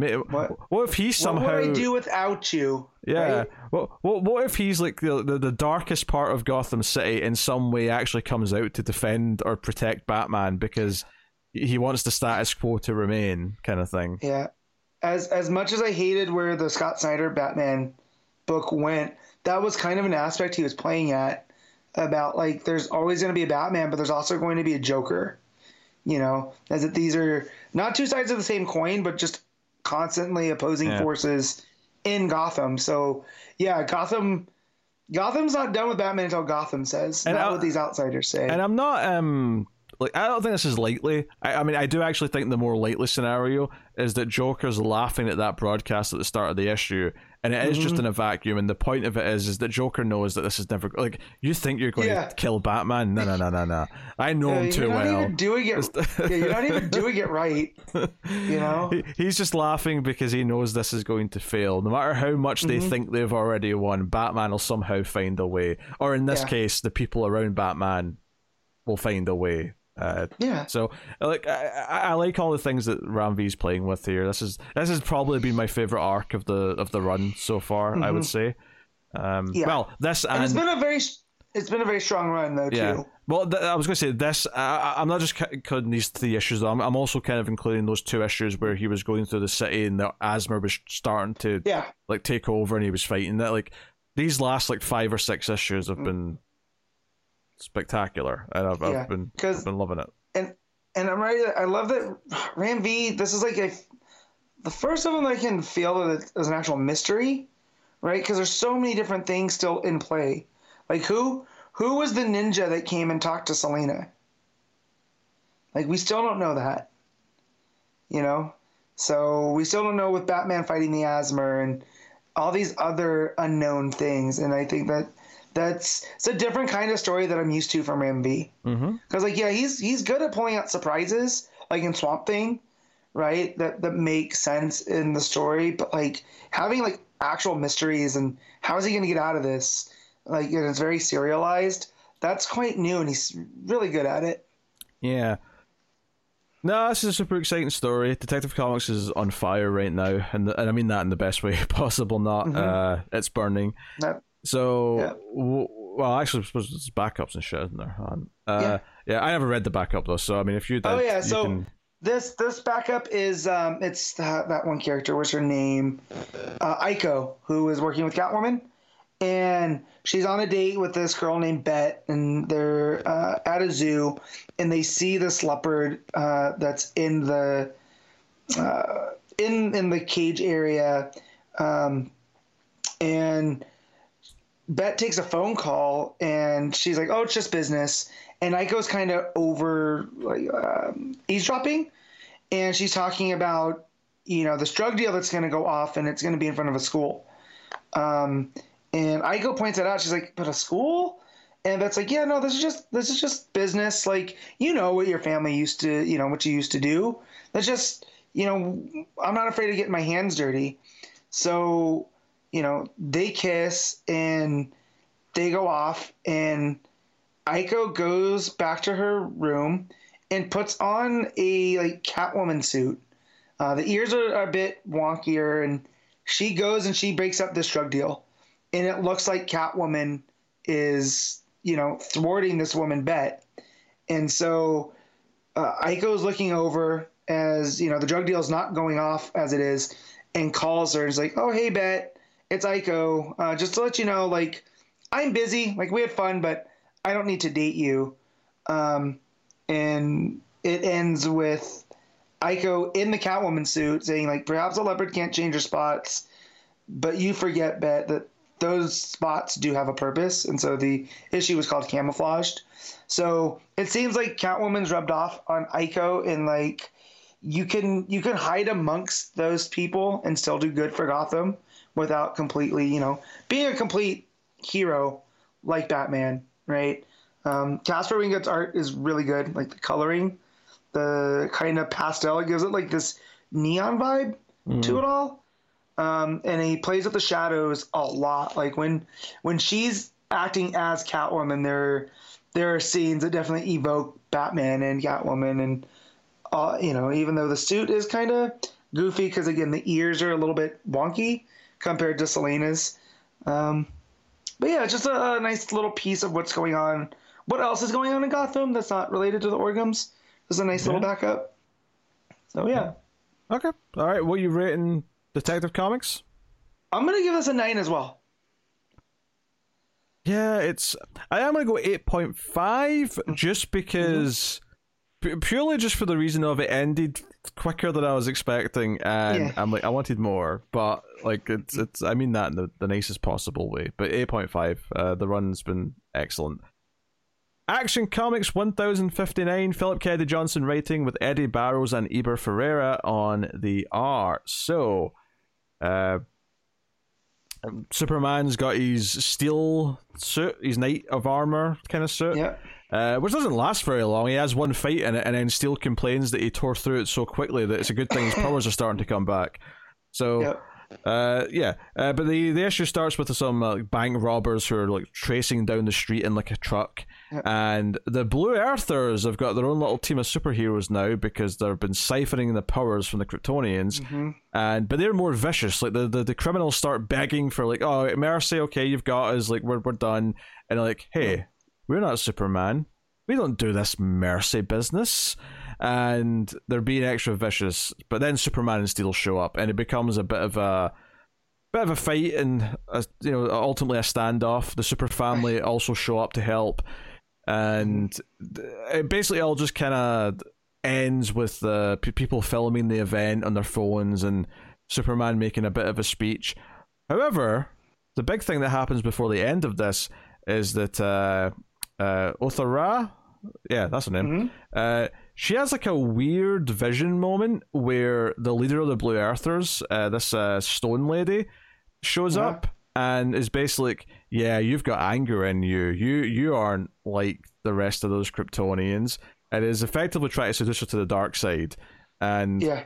she doesn't really say much other than just is kind of like confused by it and is sort of denies it. But she kind of goes up saying, no, no, no. You were you you had a big chain on Warworld. You still hmm. wonder how big it would be now if Superman hadn't talked you out of it. She's really trying to like stroke her ego look, and be like, okay, look come. what he took from you. Yeah, like you were, you know, you you killed people to defend your brother. You weren't afraid to to do what needed to be done. And the part that got me is where she says, "You miss your chains. You'll take towels and wrap them around your wrists at night." And I was just like, God, Kennedy, why are you? Why are you making this so dark, man? like you just gave me Superman in a suit of armor. That was dope, and now you're you're messing with this poor girl. So very, yeah, man. Yeah, that went places I wasn't expecting. Yeah, and this is all in her head, but obviously this is a real bit of communication. Like it feels like, and she mm-hmm. even leaves her like a necklace, which uh, the kid has after the scene. It's like okay, all right, yep. so we're building to something that obviously the villain wants to do. The question is now for us is like, is is Otho-Ra going to be tempted by this? Is she going to be swayed to do something bad? Uh, but you know, uh, interesting stuff. Uh, so yeah, Kara mentions she feels a bit woozy, and obviously Clark's not been feeling great. It does feel mm-hmm. like the powers are being siphoned. This isn't something where they have completely just developed how to have Kryptonian powers. It does seem like Mm-hmm. they're they're, They're, stealing they're drawing them. them away from them like a battery, right? Like that Superman and Supergirl are the battery, and when it drains them, it you know takes their energy as well. Yeah, and she, she's on news doing propaganda later in the issue, and Mm-hmm. Lois ex- explains they've even got like a doctored version of the of the stuff that was filmed by the fight to make it look Yeah. the super family were the bad guys and causing all the damage, and it's all just Mm-hmm. this smear campaign. So it really sets this stuff up. The big thing though is when Lois and Clark are looking at her, and Clark keeps saying, you know, she still looks familiar. There's something off about this. Uh-huh. And then all of a sudden, Lois says, "You know what? She looks a bit like Bruce." And I, at- this moment, I was like, "Where are they going with this? What's I, going me, on?" me too. me too. I got very confused and be like, "Well, Lois, you you don't have to like your husband's friend, but you don't slander him." But no, You know? um, so cl- clearly we both forgot this one shot that tied into Yeah. Warworld, uh, the Authority Superman special one shot, uh, which this is actually Batman uh, And Talia, and Talia's daughter from another Mm-hmm. Earth, uh, as the later page calls it, Earth Al Ghul, which very good. Uh, so Uh, that so this this is uh, and she, what was it? She's the uh the Empire of Jo- Shadows. that's that's yeah, the Jonna- the group. Jana Al Ghul of the Empire of Shadows. Yes, Empire of Shadows. Wow. So this is an even bigger, worse version of the of the League of Shadows, the League of Assassins, whatever you want to call Mhm. it, and she's now waging this this war on, you know, on this earth. Like, Superman. yeah, yeah. So, um, but then Otho-Ra starts to get wrapped up in like weird energy coming from presumably the necklace that she was given. Mm-hmm. Um, but she's teleported to Earth Al Ghul. This is the final page of the main story, and uh, this this stone's here, and she's like, "All right, hey, you're about to learn what's going to be wanted of you and and whatnot." Uh, and it's like, let me tell you about my father. And there's a giant statue of of well, both Batman and Ra's al Ghul in this palace. But Mhm. yeah, so yeah, uh, this was a really interesting development. I, I it's, it's it's fun to see Johnson sort of go in this di- this direction. I, I, I Mm-hmm. find it fascinating that the main villain in this Superman story is an alternate world version, or not version, but someone with ties to a version of Batman. Right? It's Yeah. you know, it's like Well, it's it's essentially Dark Damian, right? yeah, effectively, yeah. But I, I think what I like about it is that I would never have predicted that just because I'm expecting a Superman villain. But no, this is actually Yeah. someone that's more connected to Batman. It's Well, felt like a nice And, little and when you think of yeah, when you think about what Talia and Ra's stand for about Earth, and it's about you know leaving you know tearing down, tearing out the sickness, and then them seeing Superman and the people from War World as a sickness, you know everything tracks. I just completely forgot about the Empire of Shadows.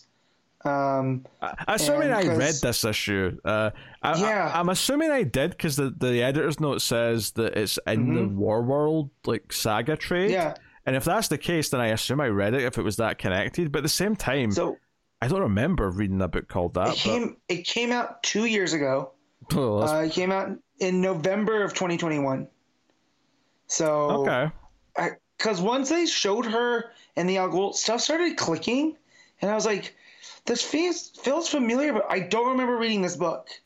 But like, I I remember broad strokes of it, but not the full thing. So, So um, yeah, Here's a question, Matt. We only have one issue of Johnson's action left. uh huh. Do you feel that this is all this entire run is going to be wrapped up in one more issue? I I feel like they're going to if because I don't I don't remember anything in the solicits that we're going to be getting a special. There's uh, no, know, there's, I don't think there is anything in the solicits, but I I do genuinely wonder if there's like a book to announce that sort of spins Yeah. out of it that they're just waiting till this final issue comes out or or close to the final issue to announce it. I hope so because I know he's told people like keep an eye on Green Lantern War Journal. That's kind of like his. Sure. He's he's shooting that like the part two to his big story that he's doing across the DC universe. Um, however, if this just ends, it's gonna like if it's rushed because this felt kind of rushed too. So I was digging Nora Stone as a villain, um, as this Blue Earth person, Uh, and so just to have her immediately be revealed as you know Jana Al Ghul, it's I don't know. Everything's very sped up because I, I, I, love the story. Oh, no, honestly, I don't. Honestly, yeah. I didn't think it did feel that rushed to me. I, I thought this was fine pacing wise. I just don't feel like there's only one issue left in this story. Yeah. I just don't feel that way. That's what I'm saying. That's where it feels. Knowing now that there's only one issue left, I I it I don't know because there's there's no way unless he unless they give him the full issue, right? Because we've been getting two backups for action for a while now. Mm-hmm. So unless they give him the full issue, that's the only way I could feel like it would be fulfilling. But then I still feel that he's put so much stuff in motion, like with the super family and Othel, Othel and Osul-Ra. I don't know. It's like yeah, maybe there's a super family book down the line where he's going to continue this. I don't know. Yeah, I I don't know. It just it feels like this feels like one of those things where there's like a separate new series being launched afterwards that continues mm-hmm. the story, while action gets to, to be this rotating creator thing that they're going for. Yeah. But yeah, I, I, I, genuinely don't know. I'm actually looking at December solicits to see if there's a got you an indication something that you in missed. the action thing. Assuming that the action solicits are in here because I know December's yeah. got that weird thing. So, so, yeah, so 1060 is here. Mm-hmm. Uh, there is backups. Uh, oh, well, okay. okay. Technically, there's two because the annual is an annual as well in December. Uh, okay. So we're getting an That's... annual, which uh, is seemingly going to be the wrap up to this arc. But yeah, so okay. it's a so it's a double sized annual. As, as, okay, I feel a little bit better now. Okay. Because I feel like he can he can do that with an annual and an, another issue. Because that well, that's effectively three more issues. If you're getting one regular yeah. issue and then you're getting a fifty page final mm-hmm. issue, that's effectively three regular issues. So, I yeah, uh, okay, I, I could see that a bit enough to tell the rest of this arc. Mm-hmm. All right, okay, okay. Um, but while while you were talking about that, I was say Superman in the suit of armor with the sword. Uh, just you know, knowing that he's the unblooded sword on top of it, it's just I'm glad that Philip Kennedy Johnson could do this before he was off of Action Comics. Because sure. again, that's just such a cool vibe. But and then the the thing that Steel creates that's like a Superman charger. I thought that was really cool. That was a nice little piece of technology that it mm. it siphons the Earth's rays and then it um, uh, concentrates them so he can kind of get a full charge if he needs it. So the idea that that thing is kind of there, you know, should he need it in the future, I, I like that that was another addition that he's added there. Um, and, and, yeah, and all the stuff with with the twins. That's the you know when Nora pulls her into whatever realm they were in, and is telling her how she misses the chains. I was like, God, that got dark. You know, that was like war yeah, world on, dark. Honestly, the only critique I really have is that I feel like these suit of armor almost feel like a bit pointless, given how like how quickly yeah. it was okay when we're done with that now. I was like, ah, okay. It mm-hmm. felt like the ending of the last issue felt like it was setting up for a little bit more than that, but okay. Mm-hmm. Uh, so that, that's my one real critique of the the, the main yeah, story. When, but when they release the action figure of it, I will definitely own it. But yeah, I I, I like the Nora Stone reveal. I, I thought it was an interesting mm-hmm. pivot. Uh, even if I didn't remember or possibly never mm-hmm. read the, the, the setup for yeah. her all that time ago, it was an interesting kind of. okay, okay, so this is a, a Batman kid from another Earth where she's full on Ra's al Ghul pilled. Okay, right, we've we've got mm-hmm. a interesting development there. Uh, first backup is the second half of the super the new Superman story with Keenan. Mm-hmm. Uh, mm-hmm. Or Kenan, as Baixi yeah. rudely corrects us all on. Uh, she, yeah. Uh, um, yeah, I never learned to say his name properly either, but yeah. No, but but the fact that Keenan's okay with us calling him Keenan, I do like. I feel that was Yang giving us Westerners. You can call him Keenan still. Uh, you know, uh, def- definitely an interesting development that he. It seems like through enough meditation, Keenan can't die. Right? Because uh, the, it depends. Like he, he, he, so he goes to like kind of like where the, the, the, the, two bridges of the afterlife are, and uh-huh. I Ching, who of course was his like mentor, is there mm-hmm. to sort of guide him and he's like, ah, nah, don't worry, you're not ready to die quite yet. You're connected to Superman. You can sort of get your key energy going, and he wakes back up. So basically, what happened is Keenan died because anyone who learns that Superman is Clark Kent will be killed because Lex did that whole thing, right? In Action Comics, uh, I, 1050. I didn't realize it caused instant death though. So this is going to add a bunch of trickery, which I do like. You know, because we'll get to that I there. mean, but it was nice Alex not to to like make a big list of superheroes that should know who he is and not affect them. Yeah. And it, very Yeah. convenient. Yeah. So that that reveal was a little bit because like I understand people having issues when they figure out that, that Superman is is Clark Kent or Clark Kent is Superman like like Perry did right. Perry ended up in the hospital, but it wasn't an instant death. So yeah, so a little bit of a wrinkle, but I do like what it. I do like the story that we get out of this with Keenan and the Super Twins. He only kind of likes. Mm-hmm. Yeah, it's basically you know, uh, yeah, China's Batman shows up because mm-hmm. he, he got a reading mm-hmm. from Robin Bot that, that the new Superman was dying. His heart stops. And Yeah. obviously he's here, he's fine, so that gets squashed quite mm-hmm. quickly. But he ends up fighting the others, and it's actually Robin Bot who pulls New Superman aside and says, Hey, you can't tell him what happened because if you give Yep. him even any vague details, he will investigate it and figure out that Clark Kent's Superman and he will die. So you have to figure out a way to trick him and make him drop the case. So I thought that was an interesting wrinkle. Um, even though I think the idea that if anyone finds out Clark Kent is Superman, they'll just die is really extreme, and I do think that's kind of stupid. but Yeah. uh, so I mean, we'll, well, I mean, we'll see if anyone else even plays with that at any point. It's sort of, I, I do feel like with Luthor being in jail, I figure when he or jail, and he was stabbed, he's in the hospital now. But I feel like when Luthor gets released for whatever reason, I feel like he'll undo it. That feels like a Williamson thing where he put in this thing yeah, maybe. just to have a character and do it by the Th- end. th- this this instant death thing though, I feel like something they're just going to forget about, and then it it'll come up in a way where like someone will find out and they'll, nothing will happen, and it'll just be Yeah. because they they've forgotten either they forgot or they decided yeah, let's just forget, let's just choose to forget that thing Mm-hmm. because it's just going to get in the way of other stories eventually. yeah. But for now, like I, I had a decent amount of fun with uh with what this did. Um, yeah, Baixi being pissed at Keenan and feeling like Keenan's Mm-hmm. picking his new super family over him. Uh, wa- was an interesting little beat, and it does that thing where Keenan's quite happy about being part of the super family. This this explains how he's with them in these previous arcs and action comics. But that last Mm-hmm. panel does look, you know, a little. He looks a little dejected that he's kind of left his friend feeling betrayed to to Yeah. be here. So.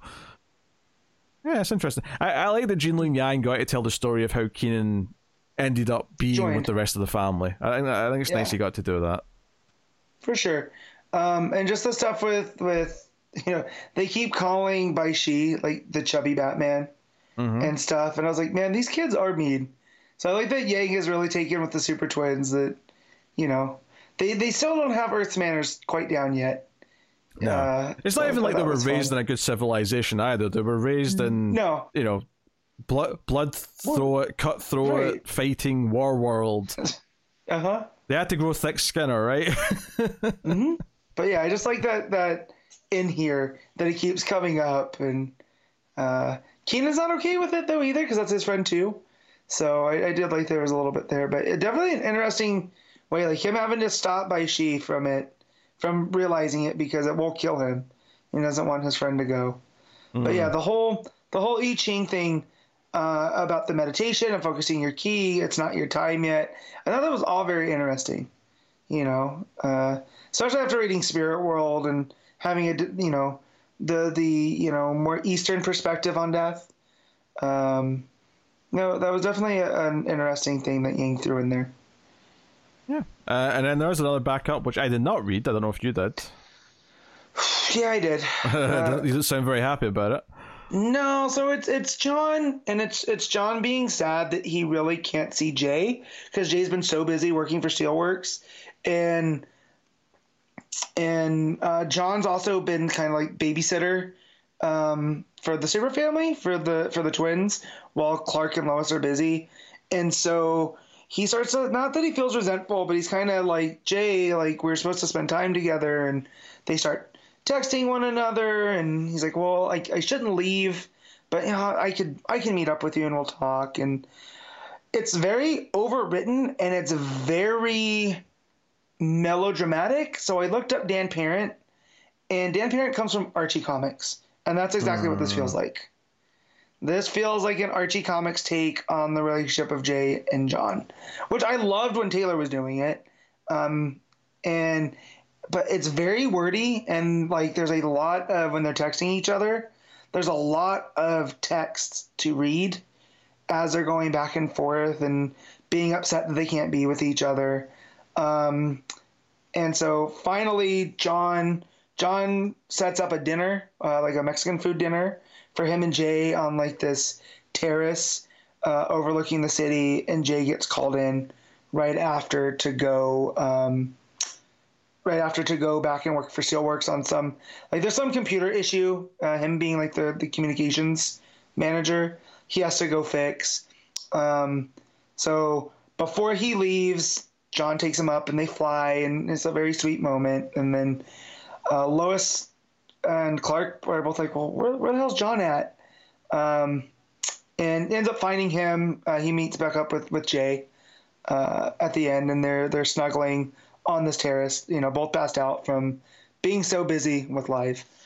Uh, yeah, just very overwritten, and it's got the art by um, the art that you don't like. They they did Power Girl. Um, they did that Wonder or that Superwoman special during Future State. Oh, why am I drawing a blank? I don't have the book open in front of me. Um, but yeah, it's all very you know. I'm gonna have to open it now. I don't Damn have an it. answer for you, Matt. I know. I was I was ready for you to bail me out because I thought you had it in front of you. Um, but I'll find it. Give me one. Oh, Mar- Margaret Sauvage. There you go. There you go. It's Sauvage. Um, so like the art's done. It's just it's taken up by a ton of these word balloons, and it's just it's very for for a backup. It took a long time to read, so and it was okay. Like it wasn't bad, but I also I wouldn't go looking for more of it. Uh, and so that's why I was like, what is else? What else is Dan Parent you know, written and a, lot of Archie stuff. He created the the Kevin Keller character, uh, which was the first out character in Archie comics. So it's nice that he's writing John and, and Jay and stuff. It was just, I don't know if the Archie tone matches mm-hmm. Metropolis. Mm. So, but okay. yeah. So that was that one. All right, jeez, that's finally Action Comics time. Um, what are you rating Action Comics, Matt?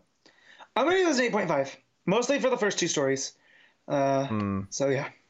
Yeah, I think I'll go with the eight out of ten. I enjoyed the reveal in the main story. It was a bit out of left field, but I I still mm-hmm. kind of enjoyed for what it was.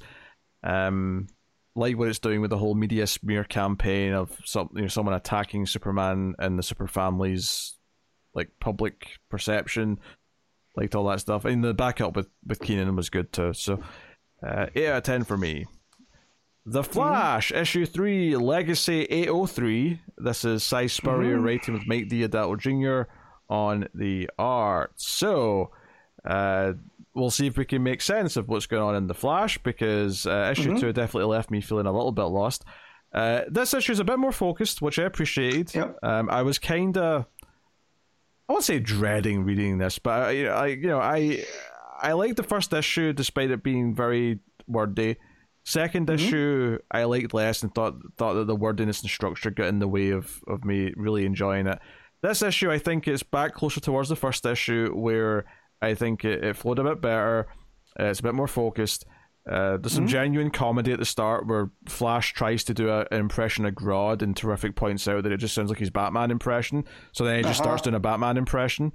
Uh, God, just the the way that the font goes with that too. Yeah, like it's it's like dripping the darkness, and I knew exactly what voice he's doing the Christian Bale voice. Yeah, yeah. You know, so uh, very very good on that one.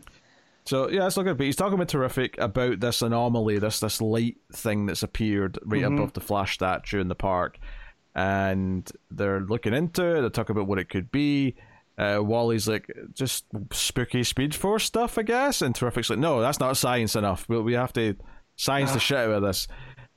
Uh, and then Max Mercury shows up uh, to offer his input. And he decides to use his powers along with Wally to, to go with Wally because Wally's been kind of like teleporting somewhere. Like that's been one of the things that's been Yeah. happening every so often. And he goes with Wally to this place, but they realize quite quickly that this isn't another dimension. This isn't like an alternate Earth. This is still their Earth, but looking at it through what they call a different lens. So there's all this like purple stuff all over the place. And mm-hmm. it ends up raising this question because they, they, they, they leave this place because they see something running at them very quick. And they, they both get this feeling that something really violent's coming. So they, they mm-hmm. pull out of here as quickly as they can.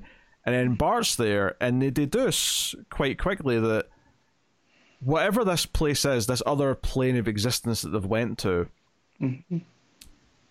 that violent thing that was running towards them was Bart. It's the idea that mm-hmm. whenever they use the Speed Force, it's doing something bad to part of existence that maybe they've never really considered before, and Right. it's causing damage. At least that's what it appears to be right now. And I'm like, okay, this is an interesting concept. Like, I, I- you know, this Yeah. idea that there's a price for them using their powers and whatever. Obviously, they're going to keep using their powers because they're comic book characters. But I'm curious to mm. see what where this is going. At least I was Yeah. intrigued by that. Yeah, so the idea that wherever they're going, I also like that essentially from the last issue. So I read issue two and then issue three back to back. And I do think that it helped issue two having that right in my memory Sure. when reading this. Because what Max says is like it's Earth from a different angle, right? And so that's why everything seems a bit off. And that having Max being the guy instead of like Barry or any of the other speedsters with him is Max looks at the Speed Force like a spiritual thing, right? Whereas Terrific's looking at all of this through a science lens. And it's through Max that Wally's able to, you know, realize, oh, that's Bart, and there's each action has a reaction. And so they've been using the Speed Force and cutting through whatever this dimension is, this other angle of Earth, for so long. Like, what what have they been doing? And I like that Max's kind of thing is is like, well, we never really stopped to think about it. Um, and you know, but if they're going to stop and think about it, is is that going to change anything? Right? Is being aware of what they're doing going to change anything that's going on in there? Uh, I like that whole whole point of contention here.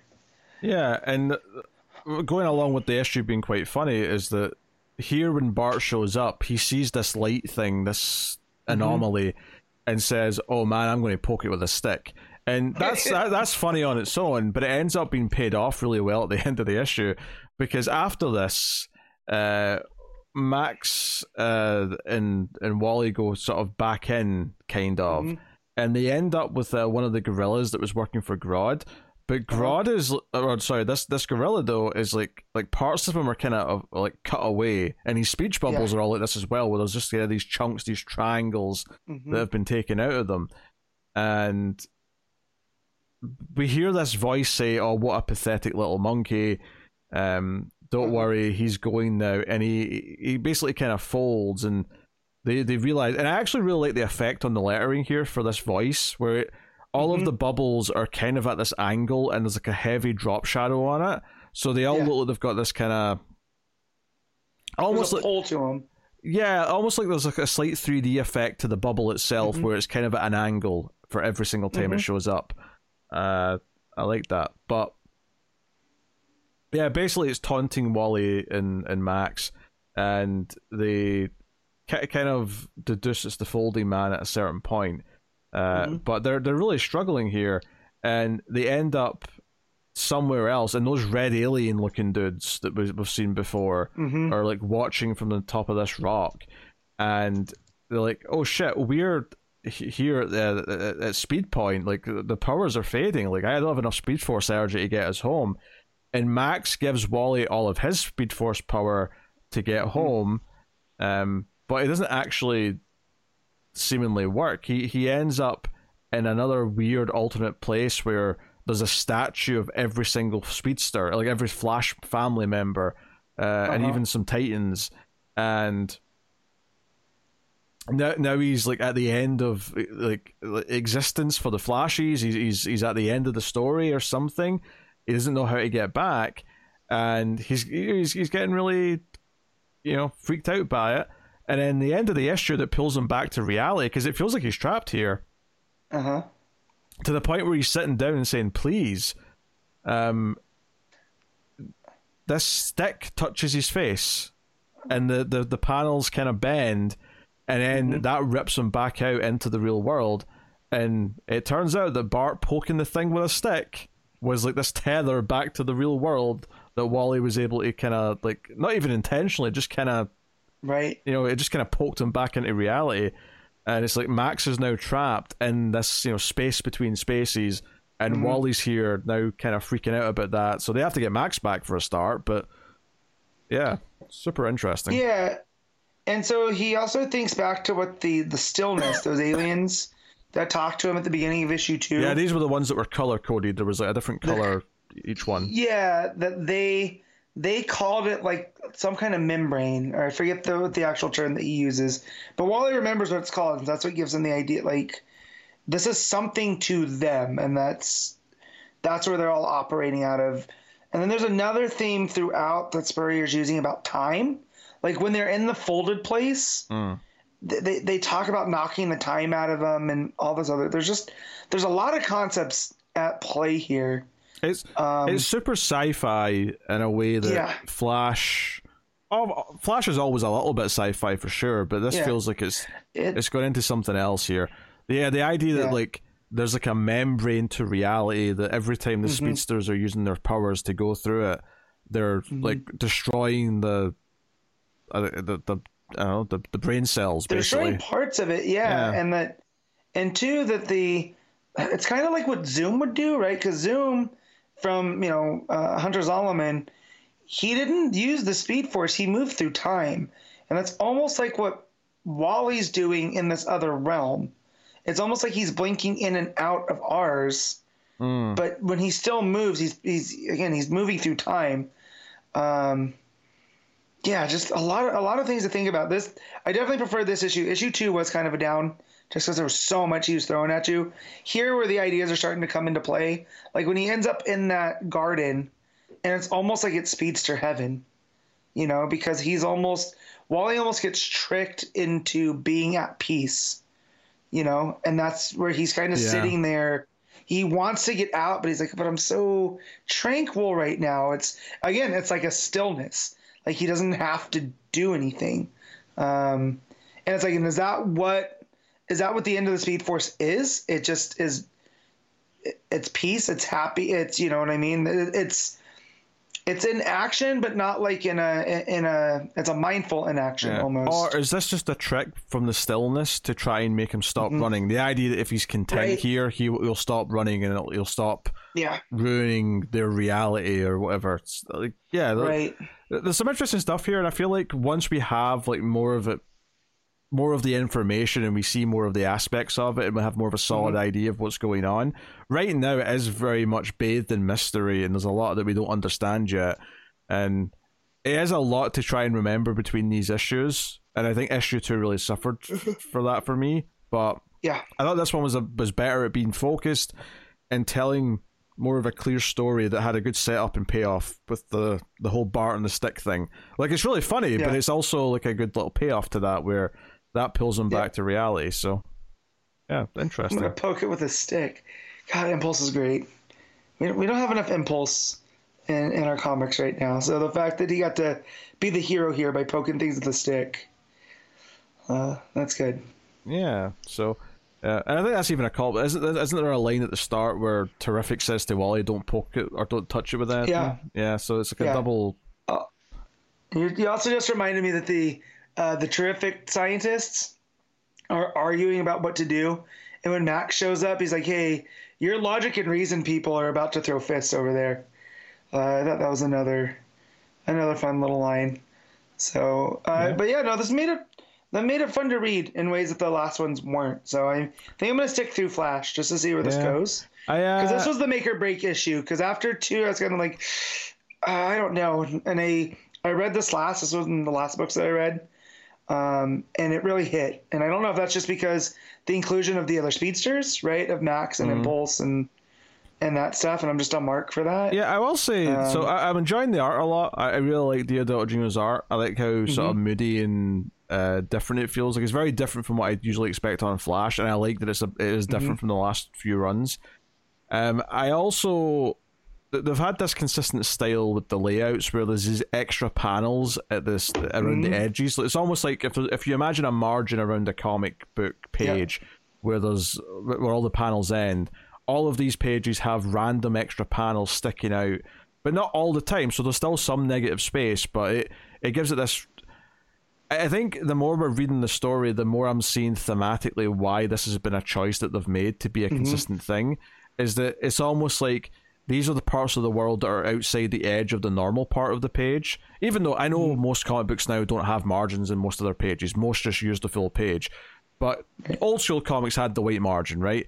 And this Right. book feels like it has the white margin, but some panels are having these extra bits that are going into it. And it feels Yeah, like it's the space between. yeah, it, it's representing the the extra layers of reality almost, and that there's spaces Mm-hmm. outside the normal part of the story. Uh, so I, I think that's really cool. Uh, so there's a lot of smart stuff going on here, but it does feel like there's also a lot of things being juggled. And I remember reading Mm-hmm. issue two and thinking, "Oh God, I'm trying to remember all the things that issue one introduced." Yeah. It, it was, you know, it was it was tough. So Yeah. uh, I'm definitely down to read the next issue, though. I, I think I'm enjoying the big heady sci-fi stuff that it's doing.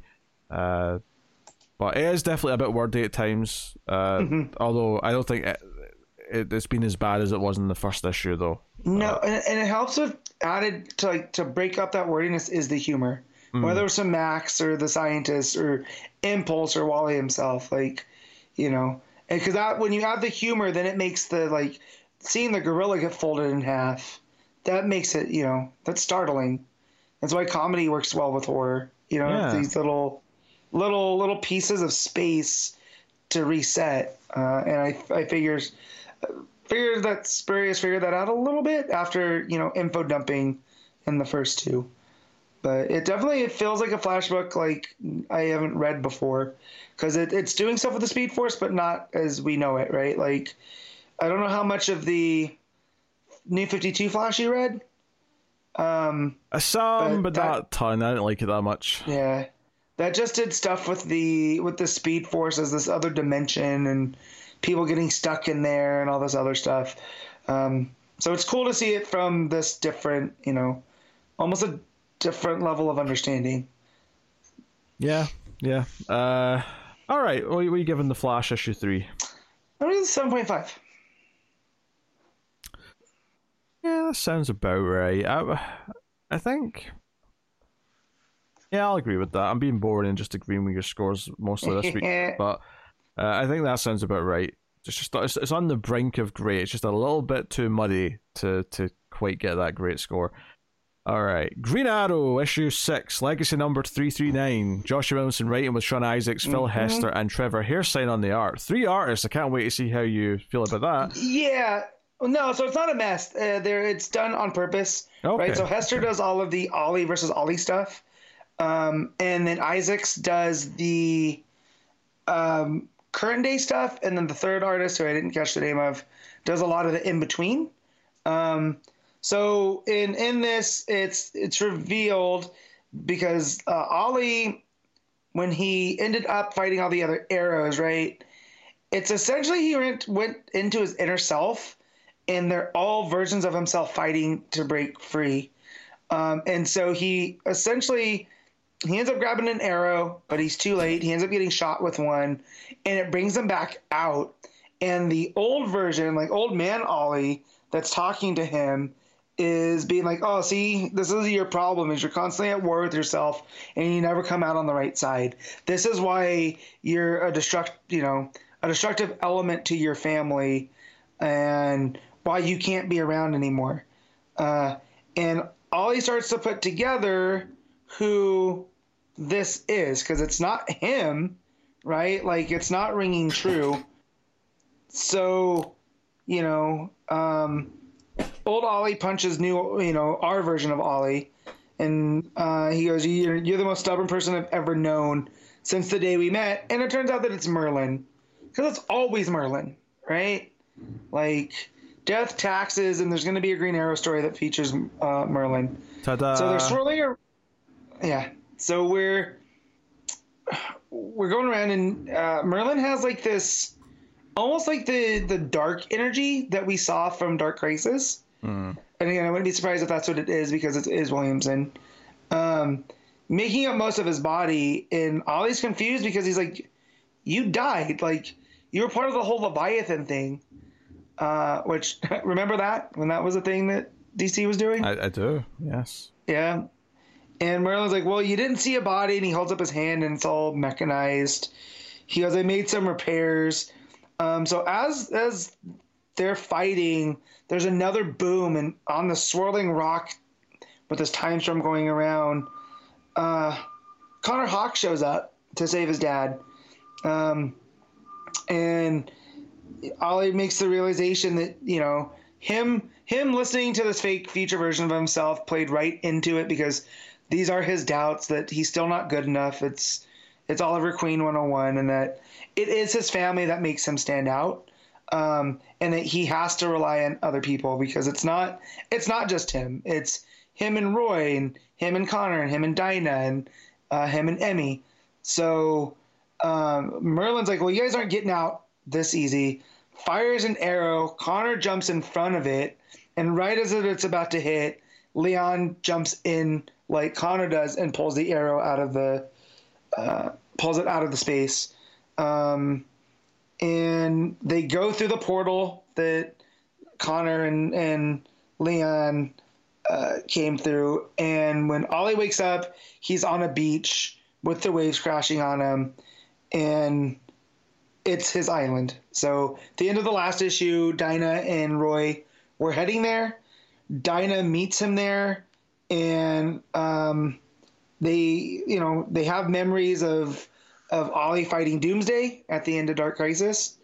Um, and they embrace and they kiss and they're rolling around. It looks like uh, from here to eternity. Uh, and Connor and Lian are, are watching. They're like, hey, you know, we know you guys need time, but you know, what what are we doing? Um, so they they Lian wonders like, where's her dad? And this is where the main problem with the art comes is in other places, right? She like like in right now in Detective, she's drawn like a young woman, like you would say like late teens, maybe early 20s Mm-hmm. Whoever did the art here is making her look very kid like, like like next to Connor, she looks like like what we saw last week in in that uh, backup in Wonder Woman. How they do Damian, how he looks still too much like a kid. Mm-hmm. That's how she looks here. But um, as they're on the way the, the way out, Lian is like, "Where's my dad?"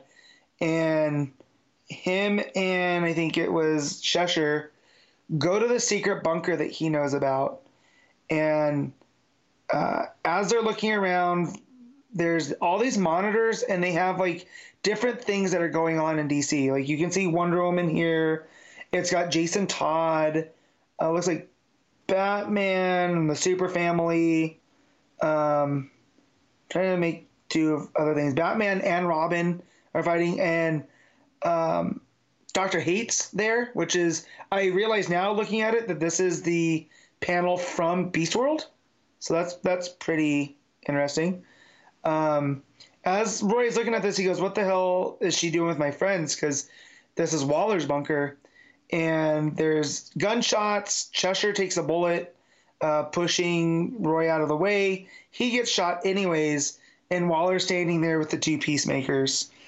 Um, and it's uh, she says, "I didn't want to be found, and now no one will ever find you." Uh, to be continued in the hunt for Arsenal. So here, here I was thinking that I was done with Green Arrow, and they go and they pull this because my, you know, my brain won't allow me not to know what happens. you know, Ah, so you sucker. well, and the fact that there's there is a moderate tie to, to Beast World, right? Because we we see that on there, and you know, Roy is a Titan at the end of the day. He might be the most annoying Titan. He's a Titan nonetheless. But yeah, a lot of six issues just to pull Ollie all over the place. For it to be Merlin was was a bit of a wet, you know, wet blanket of a reveal because Mm-hmm. uh, it still didn't make any sense that he would ever doubt himself and and the family. That is just one thing from the beginning ne- that never felt right. Um, but yeah, it's this is a comic that I read, and the art, yeah, the art's not terrible, but uh, there's there's some little things here and there. Um, and yeah, Ollie's Ollie's back now, so we, we can have, you know, Green Arrow back doing things. So I'll I'll give this a six out of ten. Like it's, it is what it is. Okay. Uh, the Penguin, issue four, Tom King with Rafael de Latorre on the art. So, obviously, he recruited that team last issue. Was it the Force of July? Was that the name of that team? The Force of July. Yep. Uh, this issue is what he had planned to do with all of them, and he's on his way to Vegas. He doesn't like flying. The first, because obviously the, the, the gimmick with this book is that we always get narration from whoever's in the scene with Penguin, never him himself. The first one is this uh, flight attendant, and he's scared of flying. And then he's in a limo with the help, and he's clearly nervous about whatever he's about to do because he keeps asking for updates and like if all the team's in position, and the help's basically like they're they're still doing the, still in the same place they were ten minutes ago, like nothing's changed. Uh, And, and the help has noticed that Oswald has not stopped drinking since they've been together. So like he is, he's you know three not three sheets to the wind, but he's starting to think that maybe this is having an effect on him in a way that it wouldn't have before, right? So yeah, Yeah. Uh, so, we see that the, the, the, this entire team they recruited, they're all set up. One's set up in a sniper position. One's at a blackjack table. One's at a slot machine. One's like a window cleaner outside. You know, they're all in position for whatever they're about to do. And it's not until they get to this hotel in Vegas where it becomes clear this is where his ex-wife is, uh, this St. Clair lady. And this is all an assassination attempt for that. He's given this fancy penthouse suite. He's how get a jacuzzi tub. Uh, he calls the wife, and she's happy to come and see him for dinner. She's going to get dressed and all the rest of it. But the entire time, like that final panel when Penguin hands the drink back to the help when he's sitting in the jacuzzi tub, uh, and he's explaining that on their their wedding night, she said something to the effect of, uh, "You don't mind if I if I close my eyes and imagine you're Riddler instead, do you?" Uh, it just the art here is fantastic because the look in Penguin's face as he's telling this story, he's so nervous about this meeting, and we get this this dinner date where she's got her own big bodyguard. Obviously, Penguin's got the help there yeah, and they're they're making this, you know, s- small talk. She even jokes about, uh, you know, the the, the, kids because she she helped the kids set up their whole thing. You know that they're yeah. And, in Gotham, uh, oh, taking over the She iceberg lounge and wanna- all that. She didn't want to be evil stepmother. She never believed in that. So they they needed help. She believed Oswald to be dead, right? So it- it's not like it was personal. Yeah, and she says she even makes a joke here about uh, the kids called her for advice. Uh, you know, t- t- t- uh, she even jokes about you know killing her. You know about Penguin killing Uh-huh. her, and he's like, "Oh, what a grand idea! I wish I thought of that earlier." And again, they are the the facial expressions here are so good, and we already know from the narration that the trigger, the like the the the sign to start the plan is Penguin laughing. And at the end of a couple of pages of this, he does start laughing. They both start laughing to to to a joke, and uh, the help goes to to slit her throat, but her bodyguard steps in, and we find out that she already knew what the plan was because they got to the the the one that was on the roof, the sniper. Um, sniper, yeah, not Captain America. Not the- Captain the- America. Uh, victory, major victory. he was offered money because she she you know she she did her homework. She had people look into all these outsiders who were at the hotel. Yep. She she she knew what she was doing, and she gets her gun and she shoots Penguin, and it's like, okay, she completely won Mm-hmm. this. This is kind of wild. But then we get the true reveal of what all this was: is that this Mm-hmm. was Penguin expected her to figure out what what what she what he was doing, and this was all a recruitment sort of thing to see if she still had it in her because he wants her help to take back Gotham, and Yep. he he is expecting this. Uh, although he must apologize that the help's feelings are hurt. And he has to get revenge on the other bodyguard. So we get like a quick page of the help going to murder this bodyguard. I told I, I told him to make it as quick, but you know that's not how the help works. Which that that line by itself is so full of just like, ugh, you know. Uh, what would the help have done if Oswald had told him to take his time to this point? I think his name was Larry the Lunk, right?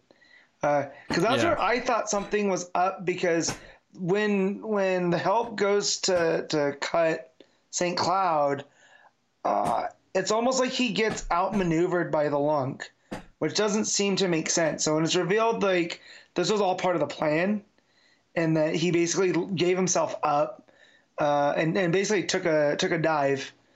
Uh, it's like, well, yeah, he's gonna go, he's gonna go get his pride back, uh, which which I like. But so what's gonna happen to the Fourth of July? That's my, that's my thing now. Like, did he just go grab those goons? Are they still gonna be working for him? You know, like, is he gonna? I, you know, because I don't want to lose those characters because that last issue really built up some of them. You know, uh, so that that's my big question coming out of this one. Uh, but the way that that she puts it together, that you know, he wants her to be the consigliere. He wants her, you know, advice because he can't, you know, do this by himself. Uh, I Yeah, I like how that all came about. Yeah, around. this was a test for two things. One to see if she would spot the the, the you know Mm-hmm. everything coming, if she would figure it out. But two, to see if she was really siding with the kids or if that was like a one time necessity. Uh, you know, rather than a pattern, as he puts it. And it seems Mm-hmm. like no, she, it seems like she's on board uh, because she doesn't say no, and again, the facial expressions here are great because the smirk in his face as she says that feels like this is the most this is the most effed up marriage ever. Like, they're not even married anymore, Yeah. but this this is how they treat each other. This is how they Mm-hmm. feel each other out. And he actually gets down on one knee to to to propose yeah. to to go take Gotham City together.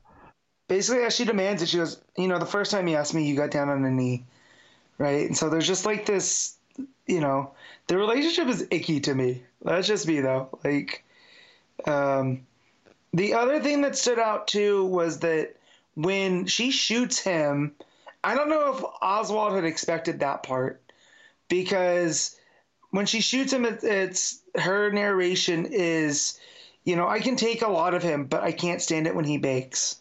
Mm. he's you know almost like begging is beneath the penguin.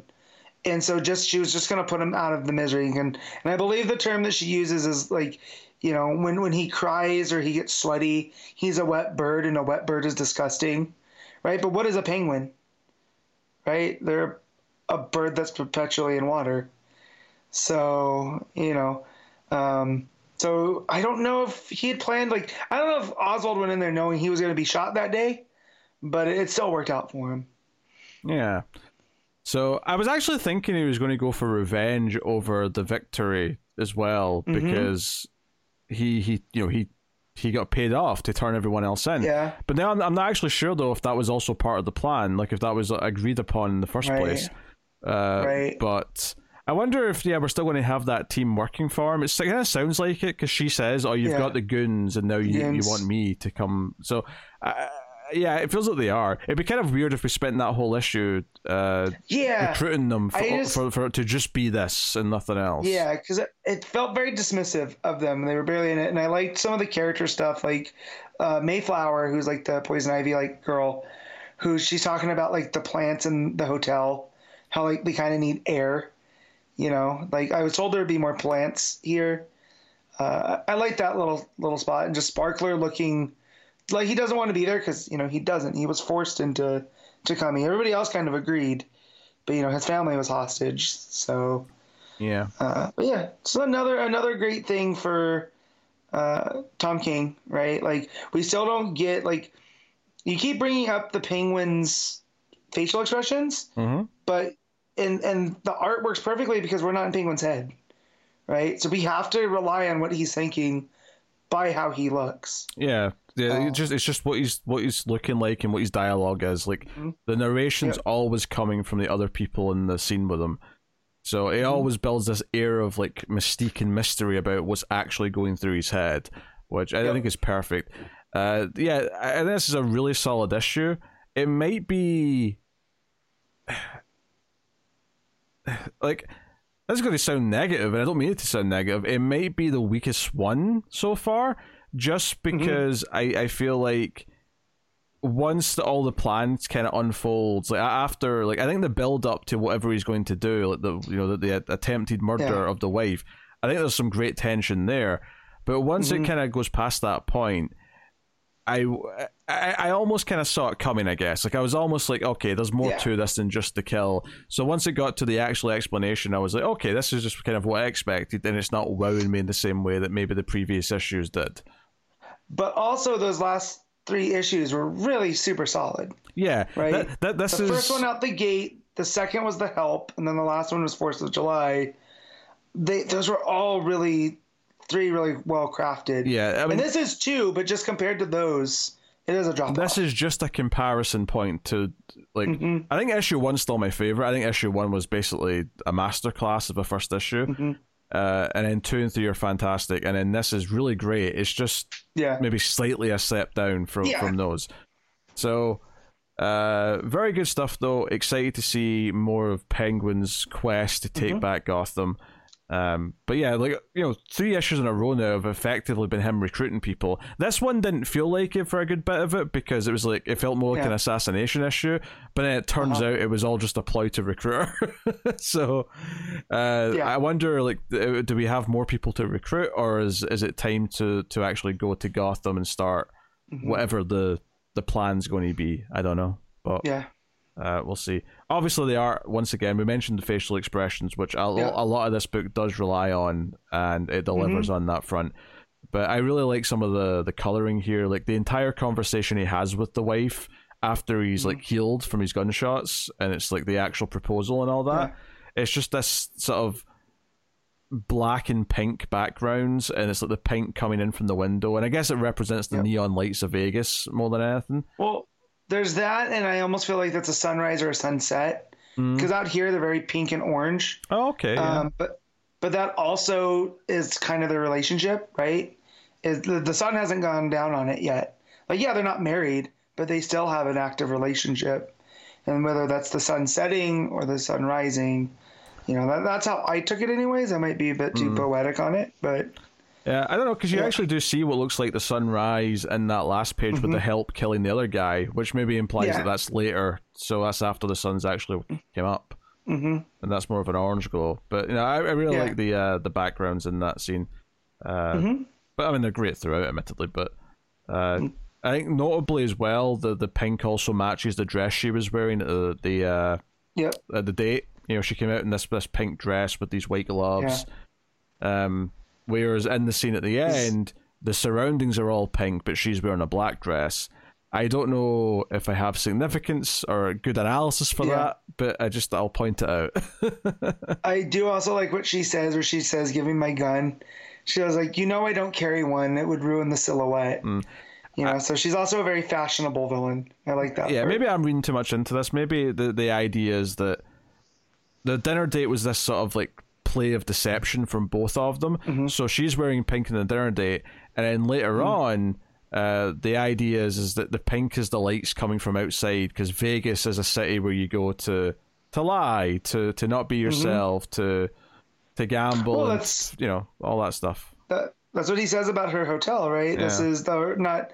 Maybe he doesn't say it, but someone says it about it that what what happens in Vegas uh, starts at the St. Clair.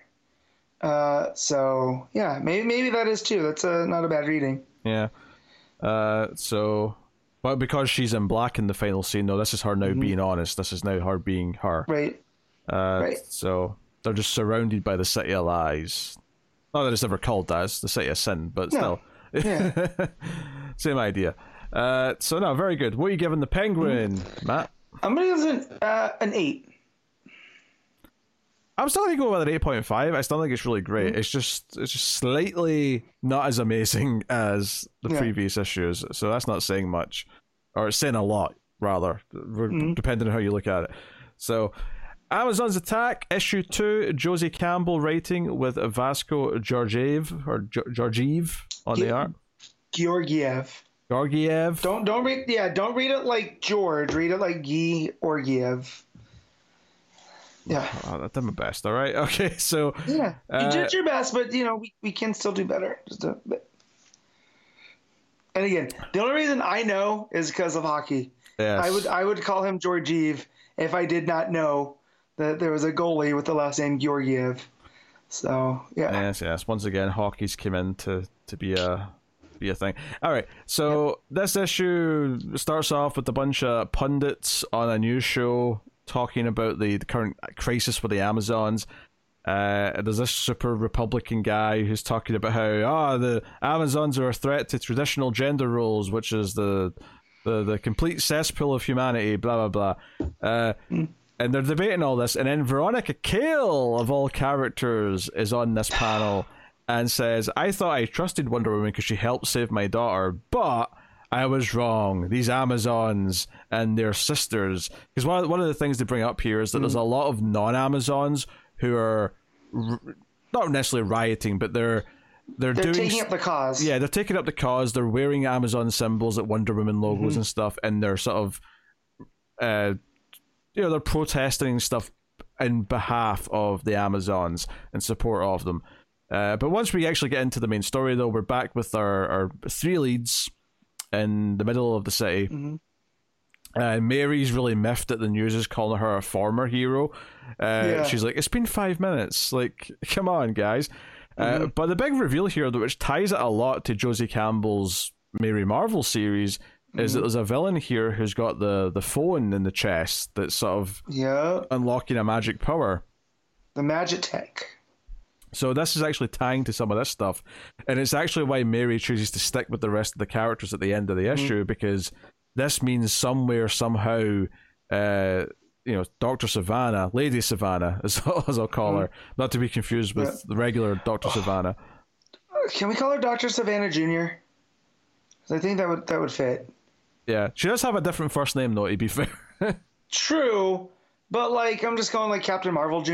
sure, right? sure. Like, I, I I get what you're trying to. I get what you're trying to. do. yeah, yeah. So the uh, the Amazons here bicker about where to go. You know, one wants to go to Themyscira, but that's uh, Nubia, uh, whereas Yara wants to go to the like, the fortune teller that, that is with her tribe. Yeah, and- she, she wants to go back to her home tribe, which I don't know the name of that city. They say it, but I forget it. But yeah, yeah, I can't remember either. Yeah. The other queen, Queen Faruka, wants to go to the Bana-Mighdall fortress, which I get all of them wanting to go to their place of, you know, you know, back to be around their sisters. So that Yeah. was a nice little piece. I mean, from here the issue kind of breaks down into two parts, which is one where Mm-hmm. this this guy with the phone, uh, the magic, Attacks. he attacks. Yeah, he's got like this fancy magic orange or apple thing that spreads this Yeah. gas, and there's some fun action here. I really enjoyed the uh, Mm-hmm. The the police truck coming for the the Amazons and Mary Marvel, like sort of catching it Mm-hmm. and and throwing it back. Um, I, I enjoyed pretty much every part of this where one of the other Amazons tries to talk to Hoppy about teleporting them out of here. There's like a little Mm-hmm. running thing where he needs to eat to get his energy back, so she goes Yeah. into the store and tries to get something but doesn't pay for it. The one thing that got me is that he's like, I can't teleport like I used to because now I'm drawing, I'm drawing powers from seven different. So like, so does that mean that when in the Mary Marvel book that we read, he was just powered by Billy when Billy was Shazam the wizard, I think right? so. And Yeah. so okay, I just want to make sure I was reading that correct because, you know, and then them having to find him food was a nice little thing so they could teleport uh, out. Yeah, some really fun stuff here. I, I if I, there's even some good visual comedy where Yara's fighting or jumping around doing stuff, and she's yelling, "I don't see Mary or the apple," and then the next panel is Mary Mm-hmm. just being blasted across the panel, and the, the, all the panels on this page are at an angle, so it's got this really Mm-hmm. Yeah. good sense of speed. And then she hits into a wall, and then Yara looks at her, and then looks over her shoulder and goes, "Never mind, found her." And I thought that was really funny. I thought that page looked great. I thought the the the, the flow of the action was good, and then that punchline at the end really made me laugh. Uh, That's the Yara that we've been missing since she was introduced. I know. Oh, because jeez. that was kind of that was the kind of character she was when we first read her.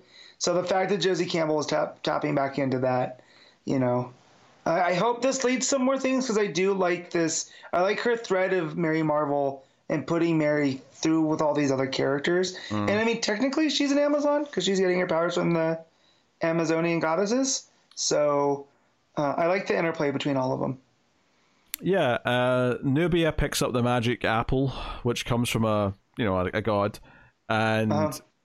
she basically has this vision where she's with Hippolyta, and Hippolyta says that Nubia's uh, destroyed, yeah, destroyed everything. Yeah. As soon you know, as soon as I was gone, you ruined everything. And then I don't know who this character is. I don't know if we're meant to yet, but this mysterious hooded figure looks kind of like death in a lot of ways. A black cloak. Mm-hmm. So, yeah, it looks like Thanatos, which is the you know um, Greek god of the death uh, of the dead, not Hades. It's it's a little bit different. It's kind of death personified uh, in Greek mythology. So I'm wondering if that's what this is. Is Nubia's fearing the death of the Amazons? That makes know? yeah, it makes Uh, enough sense. Uh, but she snaps out of it, and they all get together and they get teleported to. Uh, and this is meant to be where Yara's tribe is, right? This is meant to be in the in the far, rainforest, Mm, and yeah. but things aren't where they're supposed to be. And quite quickly, as they're go as they're looking around, looking for where they are and where where the people are, they find someone unconscious uh, who, mm-hmm. who who does start to wake up. But then the final page is that there's some kind of building at a dock called Asylum, and this is mm-hmm. where Yara's people are supposed to be, but instead this building's here, and it also seems to be on fire, and mm-hmm. like so it's a complete weird mystery cliffhanger. And the the the, little caption says, you know, what is Asylum? Uh, where's the Esquecida? And what and what does Nubia's vision mean? So it's just that's, that's the next time on kind of caption. yeah. I'm like, oh, okay, I'm curious. Like, I really enjoyed the issue. The ending's a bit of a, you know, WTF kind of like moment. But I mean, they're they're reacting like that too. They're like, what the hell's going on here? So Yeah. I don't know. We'll see. Definitely, yeah, definitely. I just this is this is making me want to go back and read the the Lazarus Planet tie-in that I skipped. The, Oh, the sure, Revenge yeah. of the Gods, just to see about how much of the because that was also Josie Campbell. I just skipped it because of Lazarus Planet, or was it? Yeah, it was Lazarus Planet, right? Yeah, not Night Terrors. So um, Yeah, um, just so tired of that. I will say, I think the word asylum here. I think it's more Mm-hmm. meaning asylums as an asylum seeker, as opposed to yes, you know an Arkham asylum where you know the Right. crazy people are going. Uh, which that was the original intention of an asylum, right? It was to help Yeah, people yeah. and give them, and then now it's become a, there's a negative connotation to it. So, um, so yeah, because I don't I don't remember much of the Esquecida, because we also I also stopped reading the War of the Amazon stuff. Um, so yeah, so not, not it's not a big holdup, but it is a thing where I'm like, okay, was this building here before? Like, is it supposed to be here? Because the thing that I've seen with the Esquecida is, is all very, you know, you know, tropical version of what's going on over in, in Themyscira, right? You know, they're living in houses and all this stuff, not this big, looking like a like a carrier that fell, you know, like a shield helicarrier. So, yeah, but no, I mean, the fact that the, the caption saying "What is asylum" implies this is not meant to be here. So I, I, I think Yeah. that's for sure. I don't think that's even a question. Yeah, yeah, that's what I mean. But like, what what was it? You know, did did they shoot this down? Did this just appear? Is this another? You know, was this from the the AXE organization, right? Yeah. That that found this tribe of Amazons. So, um, Yeah, I mean, given that it says asylum, was this like taking the Amazons that were being deported somewhere and got Mm-hmm. Yeah. Mm-hmm. shot down? Like, you know, that that's kind of the vibe that's that's giving me. Uh, but no, I still I think Josie Campbell's uh, pacing and dialogue is is really good. I think the voices she has for the characters is great, and I'm also very much enjoying the art. I think the action sequences in the the city street all look really good. The sense of motion Mhm. and speed's fantastic. The layouts flow really well. This was a very easy, cozy read to me. Uh, Yeah. that was making me laugh occasionally, and I was I was into this. I, I it's a great little complimentary book to what's going on in Wonder Woman. Uh, which Mhm. obviously it's not going to have the same heavy, heavy tone as that book because No. you know King's weaving magic with that one. But uh, I think this is a fun little tie-in to it, uh, and Yeah. I, I'm learning between this and the Mary Marvel book that I like Josie Campbell. So, Cool. me too. so yeah. Yeah. all right. Well, okay. What, what are you giving? Uh, I'm I'm gonna go eight point five with this one. yeah. Um, I think I'll just go to straight eight. Like I think it's really solid and good, but I, I think I'll Mhm. just leave it there. So, um, Alan Scott, Green Lantern issue two, Tim Sheridan writing with uh, Cian Tormey on the art. hmm So, I, I was very mixed on the first issue of this. Um, I liked the story overall and what it was doing, but Mhm. Tim Sheridan's writing, I like. I I've not been into it in previous attempts to read his stuff, and I found it very wordy. So I, I wanted to give at least issue two a try. Uh, gorgeous front cover as Uh-huh. well, might I add. It's just the hmm you know, it's Alan sitting in Arkham Asylum, but it's just the the green light, but with the shadow of the, the Mhm. gate up against him. Really, really nice stuff. Yep. So, sadly, I feel kind of similar about this issue, which is I like the story. I like everything it's telling me that's going on, and this idea that he he self checked in to the wing at Arkham Asylum to, you know, basically stamp the gay out of him, right? To to mm-hmm. fix himself. Yeah, because he felt his one true love is gone. Therefore, if he's gonna be able to be fixed, it's gonna be now. yeah, And then realizes just how corrupt that process is. Yeah, it, it um, tells which, us. I, which, go ahead. yeah, it, it tells the story of of him befriending the other people who are there who did not come here voluntarily. They were put in Mhm. here by their families or or even by the state because it, it's Mhm. definitely illegal in this time to be gay and and Mhm. whatever. And him befriending a, a, a trans woman who is not allowed to Mhm. be trans, who has you know been told constantly that he is a he and that. Uh, basically, it seems like eventually gets a lobotomy to try and cure. uh and again, cure in quotations here. Yeah. So, like, So yeah, that that character and just being a Spitfire. The character's name is Billy, um, and just being a Spitfire and kind of reminding Alan, just like you are who you are. Just just be who you are. You know, and just the fate that they ultimately meet, and just the horror that go on Alan's face.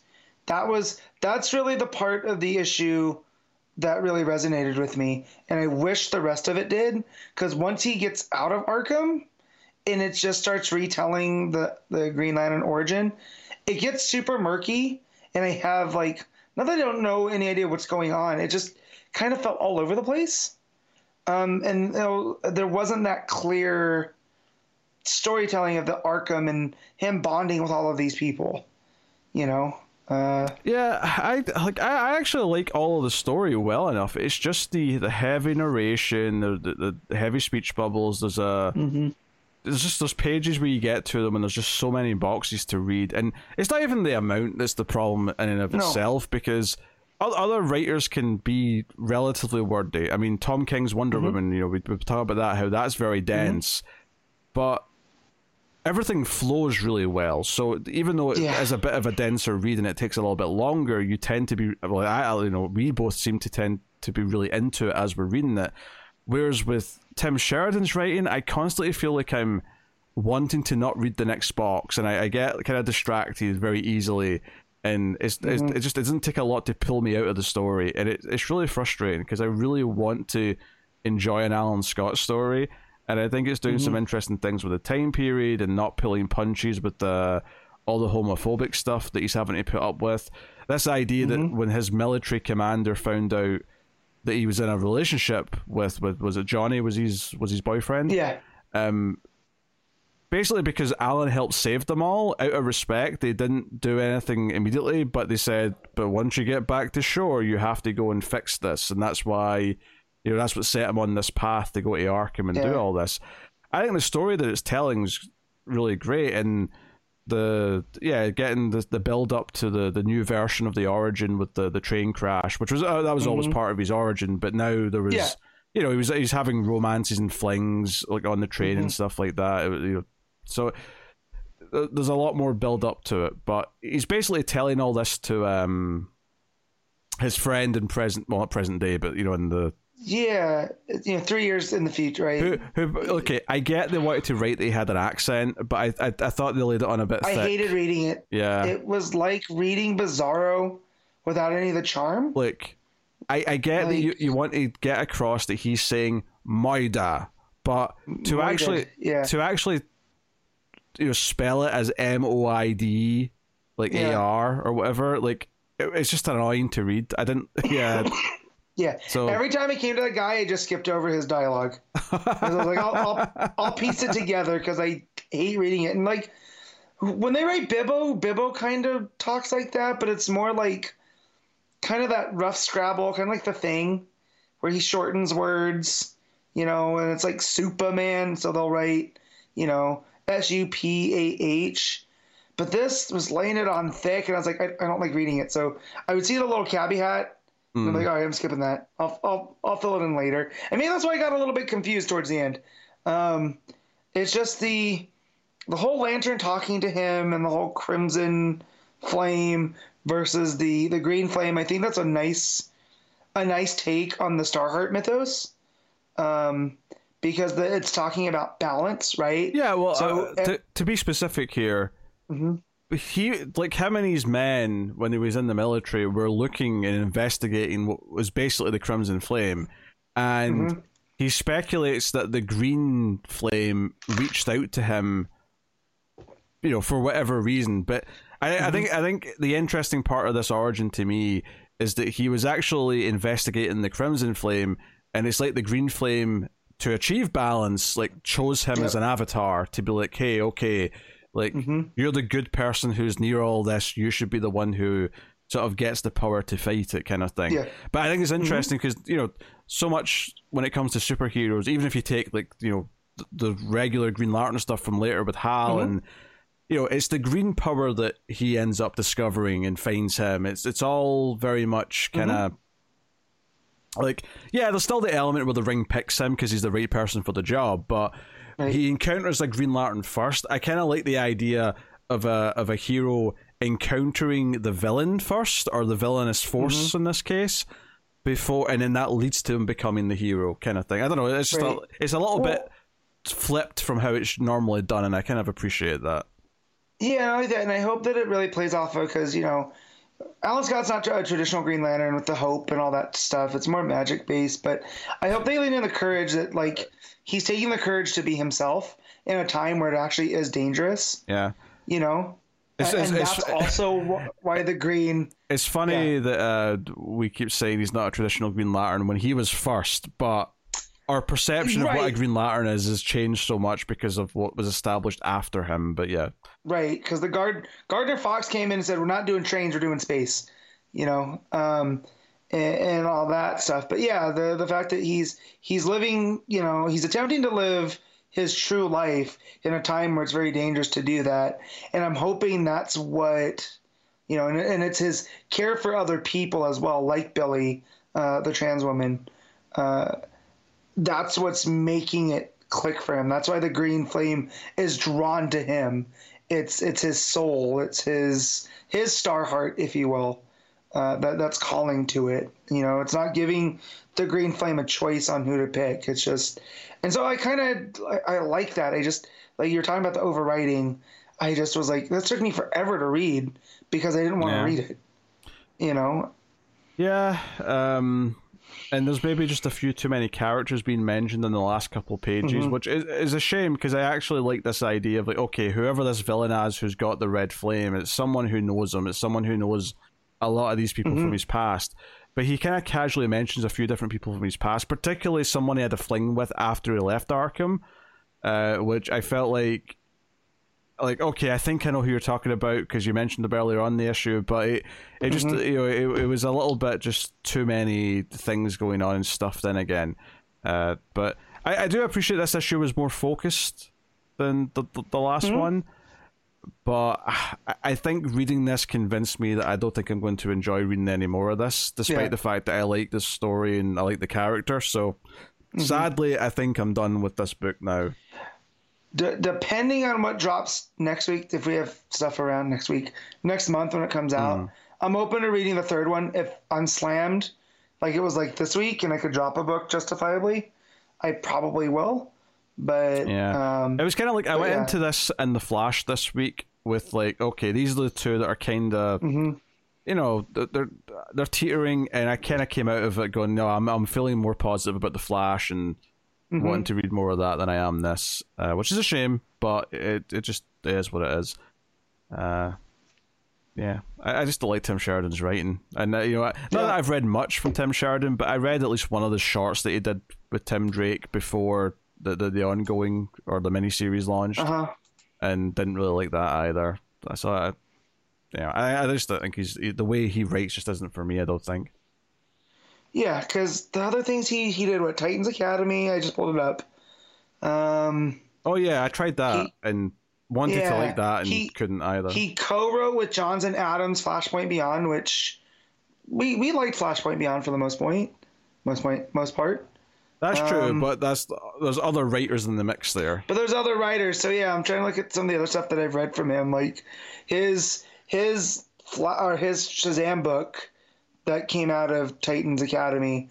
I tried and it wasn't for me. Yeah, so, again, I read yeah. yeah. one issue wasn't for me, so it, it clearly there's a trend here of just not liking his Mm-hmm. Yeah. writing. But hey, all right, what, you Yeah. what you rating Alan Scott Green Lantern Um, issue two? I'm gonna guess a, a seven because the art is still pretty strong. There's a lot to like, but Yeah, are solid. you know it just misses. Yeah.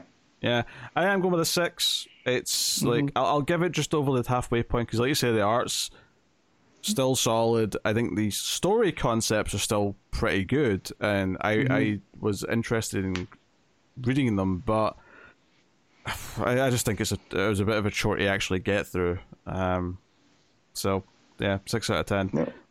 All right. Power Girl, issue three. Leah Mm-hmm. Williams writing with Eduardo Pansica on the art. This is another Matt only book, so take it away. This, this is the issue where Leah Williams made me upset over this line that I don't even know, right? But so um, Paige Paige survives her attack from from the alien guy, the the symbiote ship that uh, attached to him, this Kryptonian virus, right? Um, and she's on the uh, the the second Fortress of Solitude that Bendis created, the one that's in the Caribbean. Uh, and Clark comes down and is like, "Hey, you."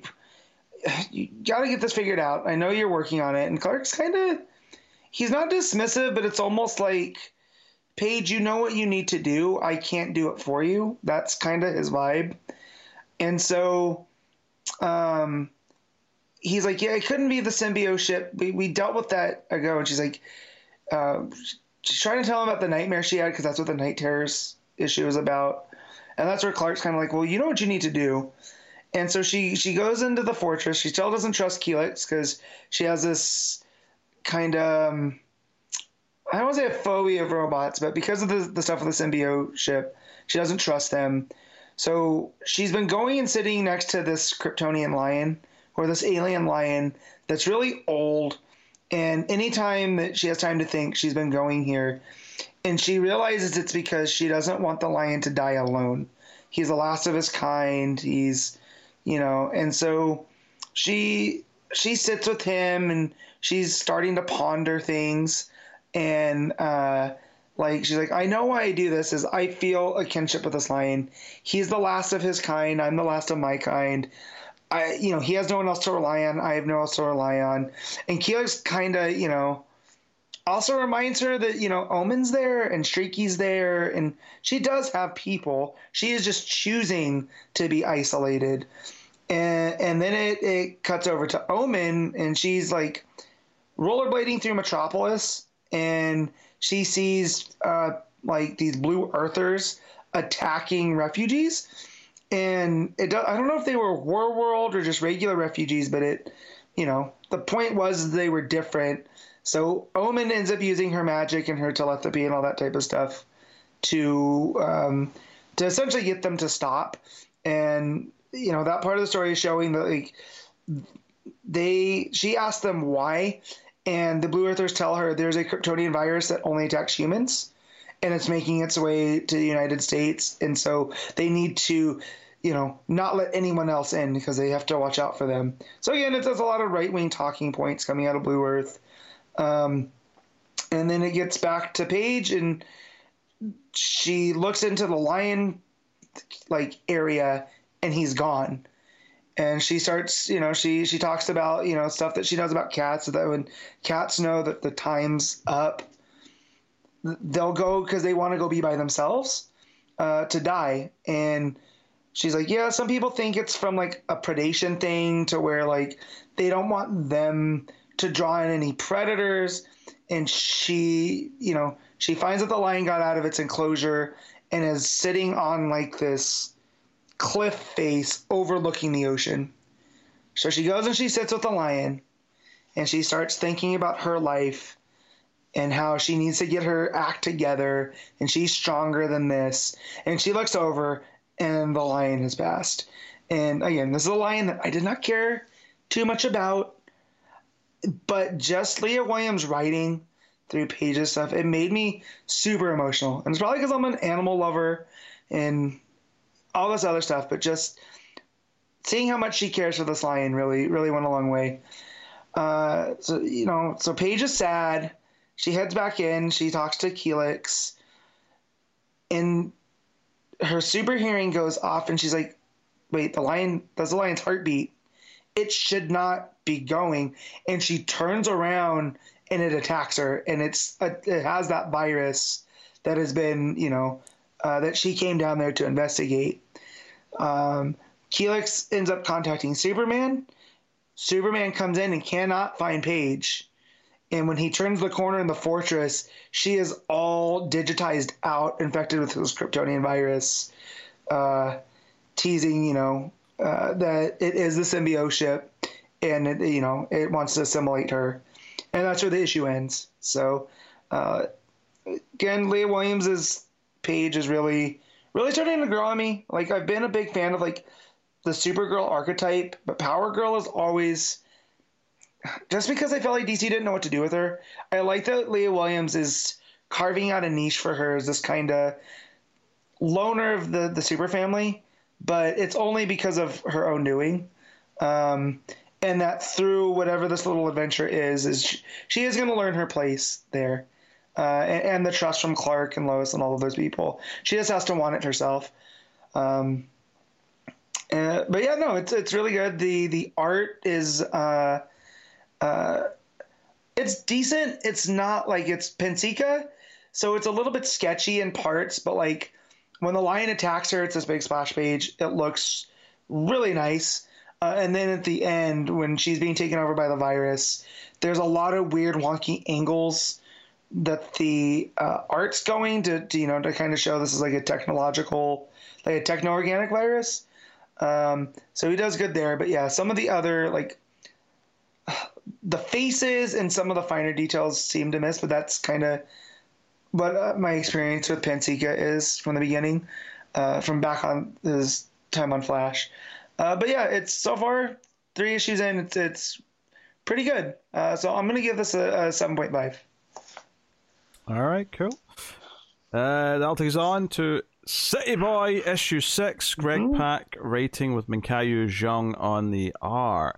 So as the conclusion to mm-hmm. to this story, and we ended last issue with the city starting to to take form, the avatars sort of mm-hmm. appearing because City Boy, after finding out what happened to his mother and finding her her her grave effectively hidden in the green, he is heightened emotions. Everything's going down. Swamp Things try to talk him down. And he's even trying to show him, look, hey, the city's trying to like all this concrete and stuff's rising up, and it's trying to connect to Blüdhaven. This is really bad. But then Intergang intervenes and the evil professor's like, haha, yes, city boy, feel it in you, let it throw flow through you. He, he goes all emperor. He starts talking like he's Mhm. uh he's the emperor from Star Wars. Uh, but he he he wants all this. Um, and he's like, yeah, we're going to create one big city. It's going to be glorious, and it's all in the spirit of your mother. Like your mother's like soul is embedded in the city that you're going to create, and this is the best thing for you. Swamp Thing, and I actually appreciated that Swamp Thing wasn't just a one and done. Like he actually ends up being like a, a recurring character throughout this entire issue, Mhm. uh, trying to talk down City Boy. And then we see Dick, Bruce, and Clark all like in their various cities, being like, "Hey, there's these big robotic or concrete like monsters are back," and Batman's like, "The City Boy did this," and Dick and Clark are a bit more sympathetic towards him, and Clark's like, "No, mm-hmm. trust him. He just needs to gain control. He just needs to remember what it is." But parademons show up and start fighting all the heroes, and the idea is to keep them all busy whilst City Boy continues to, to do what he's doing. Uh, to the point where a version of his mother kind of is formed out of concrete and stuff. Uh, and it's all you know, it's all all building up. Hell, the scientist even drops a Darkseid is on us. We Yeah. get, we get a Darkseid And- is.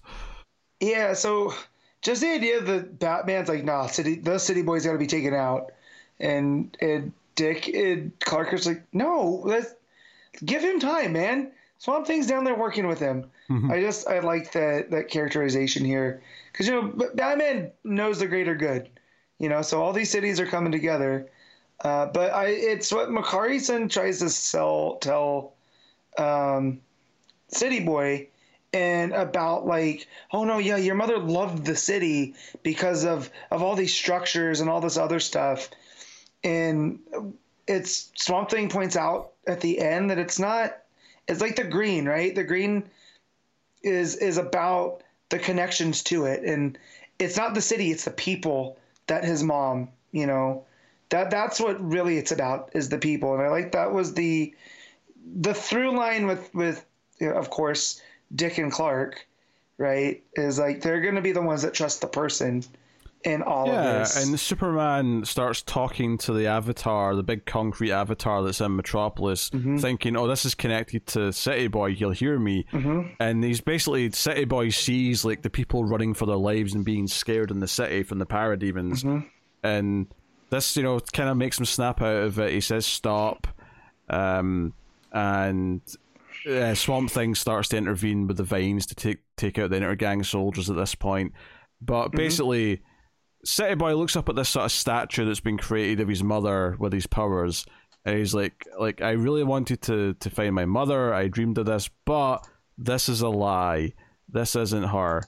Um, so you just want me to grow this city for your own purpose. Um, I'm not going to to do it. So it, this all builds up to him effectively letting go of her and sort of moving on to to some extent. Uh, so we see all the avatars all fall down in the in the various cities, Mm-hmm. and yeah, City Boy was able to to save the day. Uh, and he's he's feeling bad that he kind of wrecked the forest and swamp things like that. Don't worry, the green will regrow. Like it'll it'll live, it'll even thrive. Things will change. But we see that there's an actual tombstone of for his mother where the, the previous makeshift one was. And Superman, Batman, and Dick are here now. And Batman even says something kind of sweet where he's like, Be grateful you at least got a chance to love her, even if you're not sure if she ever really loved you. And uh like Superman and Dick are like, Oh, that was actually kinda kinda nice. Uh, Batman just kinda grunts, he's like, Don't point it out. Like don't Yeah. don't don't don't point out that I, I'm I'm being nice and sentimental. Uh, Yeah. So yeah, like it has a proper ending. The whole the whole story's been about him getting over the fact that he was abandoned by his mother, and him never getting like a proper conclusion to that and closure, and that was being exploited by the villains. But he ultimately was able to like, no, I'm not going to have other people suffer because of of what I'm going through. Uh, And then the end of the issue is him uh, giving uh, a Nightwing toy to a kid who, who lost theirs in the Uh huh. in the city chaos, and it just it walks off with him, uh, you know, feeling good about himself. And That's the end of the story. Uh, I th- yeah, I, I think this has been a, a really interesting thing. The, the idea of tying his city powers into a concept like the green with Swamp Thing, mm-hmm. it definitely goes along with what Ram V was doing with his Swamp Thing run about the the Parliament of Gears and all that stuff. So mm-hmm. it was really kind of interesting to to have this character effectively be the the natural avatar for for cities. It's just that he's not made out of city.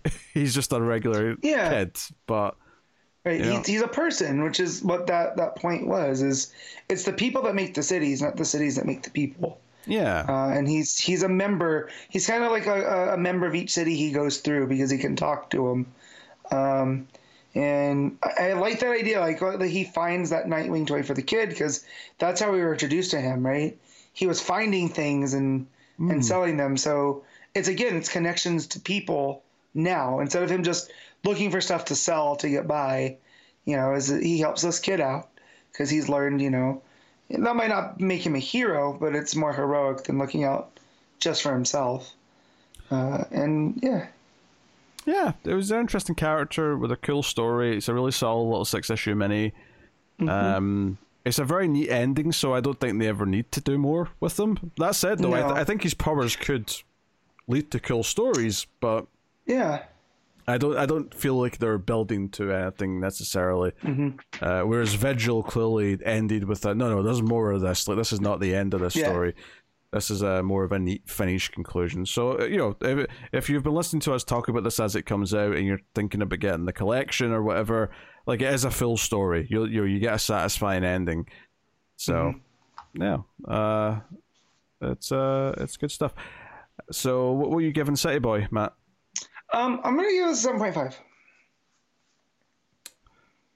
Uh, I'm happy to go with the eight in this. I think. I think it was a solid Okay. ending. So, yeah, eight out of ten for me. Uh, but that'll take us out of the final part of the show, which is where we pick our favorite stuff of the week, favorite panel slash moment, favorite cover, favorite art, and top five books. Matt, what was your favorite panel slash moment of the week? Okay, so I want to put out shouts to Superman in the suit of armor because that was super dope. Of course you Um, do. Yep. Right, but thinking about it, it, it has to be something from Titans Beast World because that was full of so many. Um, and I'm gonna pick when when Dick sticks up for for Gar. Oh, and, sure. and, you know, tells tells Batman just to back off because you know that shows the Titans for what you know what they are, and that is a family. You know, like I feel like the Justice League is a bunch of coworkers and they all care for each other, but the Titans really are a family.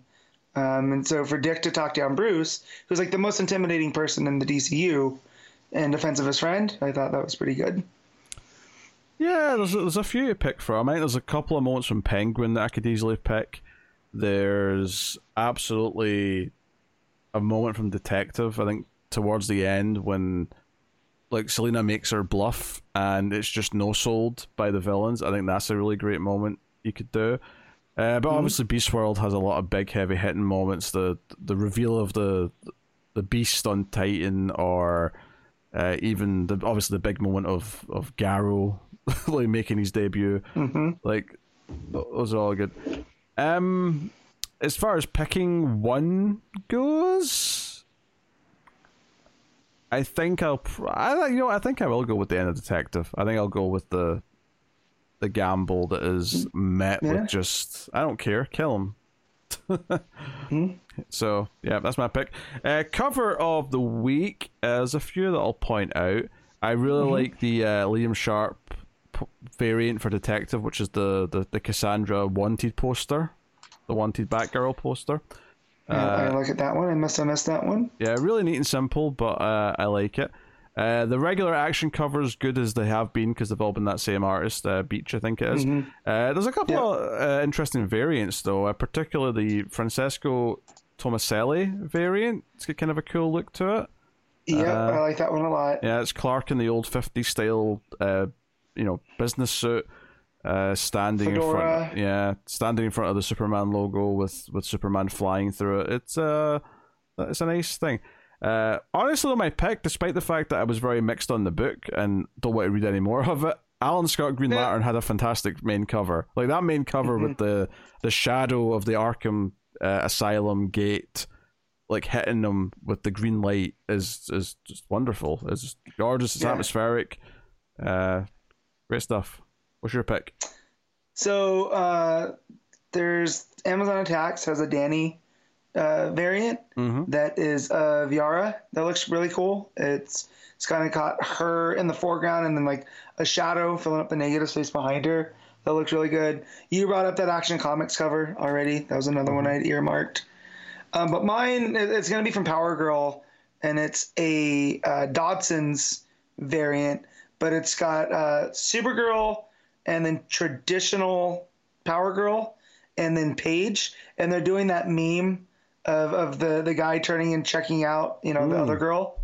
But it's all three versions of Kara, basically, right? Oh, jealous girlfriend. They're doing jealous. Yeah, the jealous Okay. girlfriend one.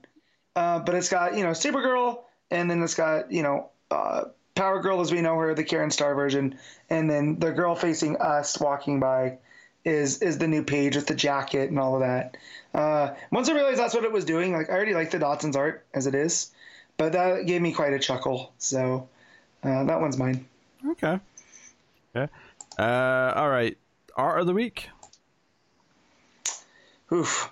I mean, let, let's let's shout out Reis a little bit for for Beast World, Mm-hmm. right?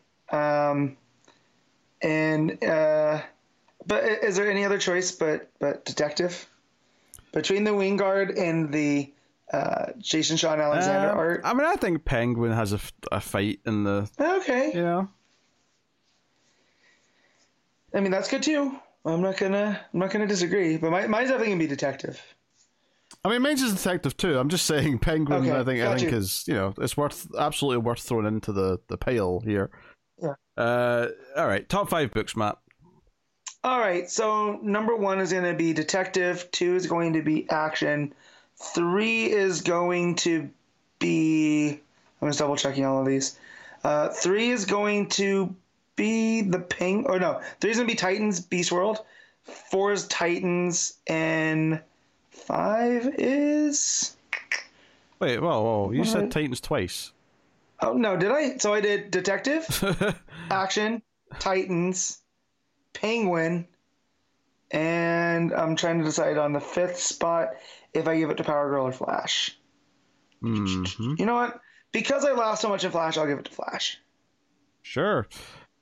Um, I will go number one, Titans Beast World. Number two, Detective. Number three, Penguin. Number four, Action. Number five, Amazon's Attack. That's that's there you go. Mm-hmm. Top fives of the week. I will now tell you what's coming next week from DC Comics. We have Batman 140, Poison Ivy 17, Shazam issue 6, Birds of Prey issue 4, Blue Beetle issue 4, Fire and Ice Welcome to Smallville issue 4, Titans Beast World Tour Metropolis issue 1, Batman Santa Claus Silent Night issue 1, Titans Beast World Waller Rising issue 1, Superman 78, The Metal Curtain issue 2, and Scooby Doo Where Are You 125. So, uh, it's a quieter week, although the two Titans Beast World tie ins do beef it up a bit. Uh, so, um, I've got uh, like five books then. Um, that's, well, Yeah. actually, am I reading this Silent Night bollocks? What, what was this again? So this is that's that's Batman versus uh, Santa. oh, it's Jeff Parker. Okay, yeah, we are reading this. All right. Yeah, yeah, yeah. Okay, yeah, that's definitely happening. All right, so I, I remember that in the solicits. okay, so I've got six books then. Yeah. That's actually still a reasonable Mhm. amount. They've definitely beefed up the numbers a little bit from a few months ago. Yeah. So looking at the Beast World one, the Waller Rising is looks like it's just one writer.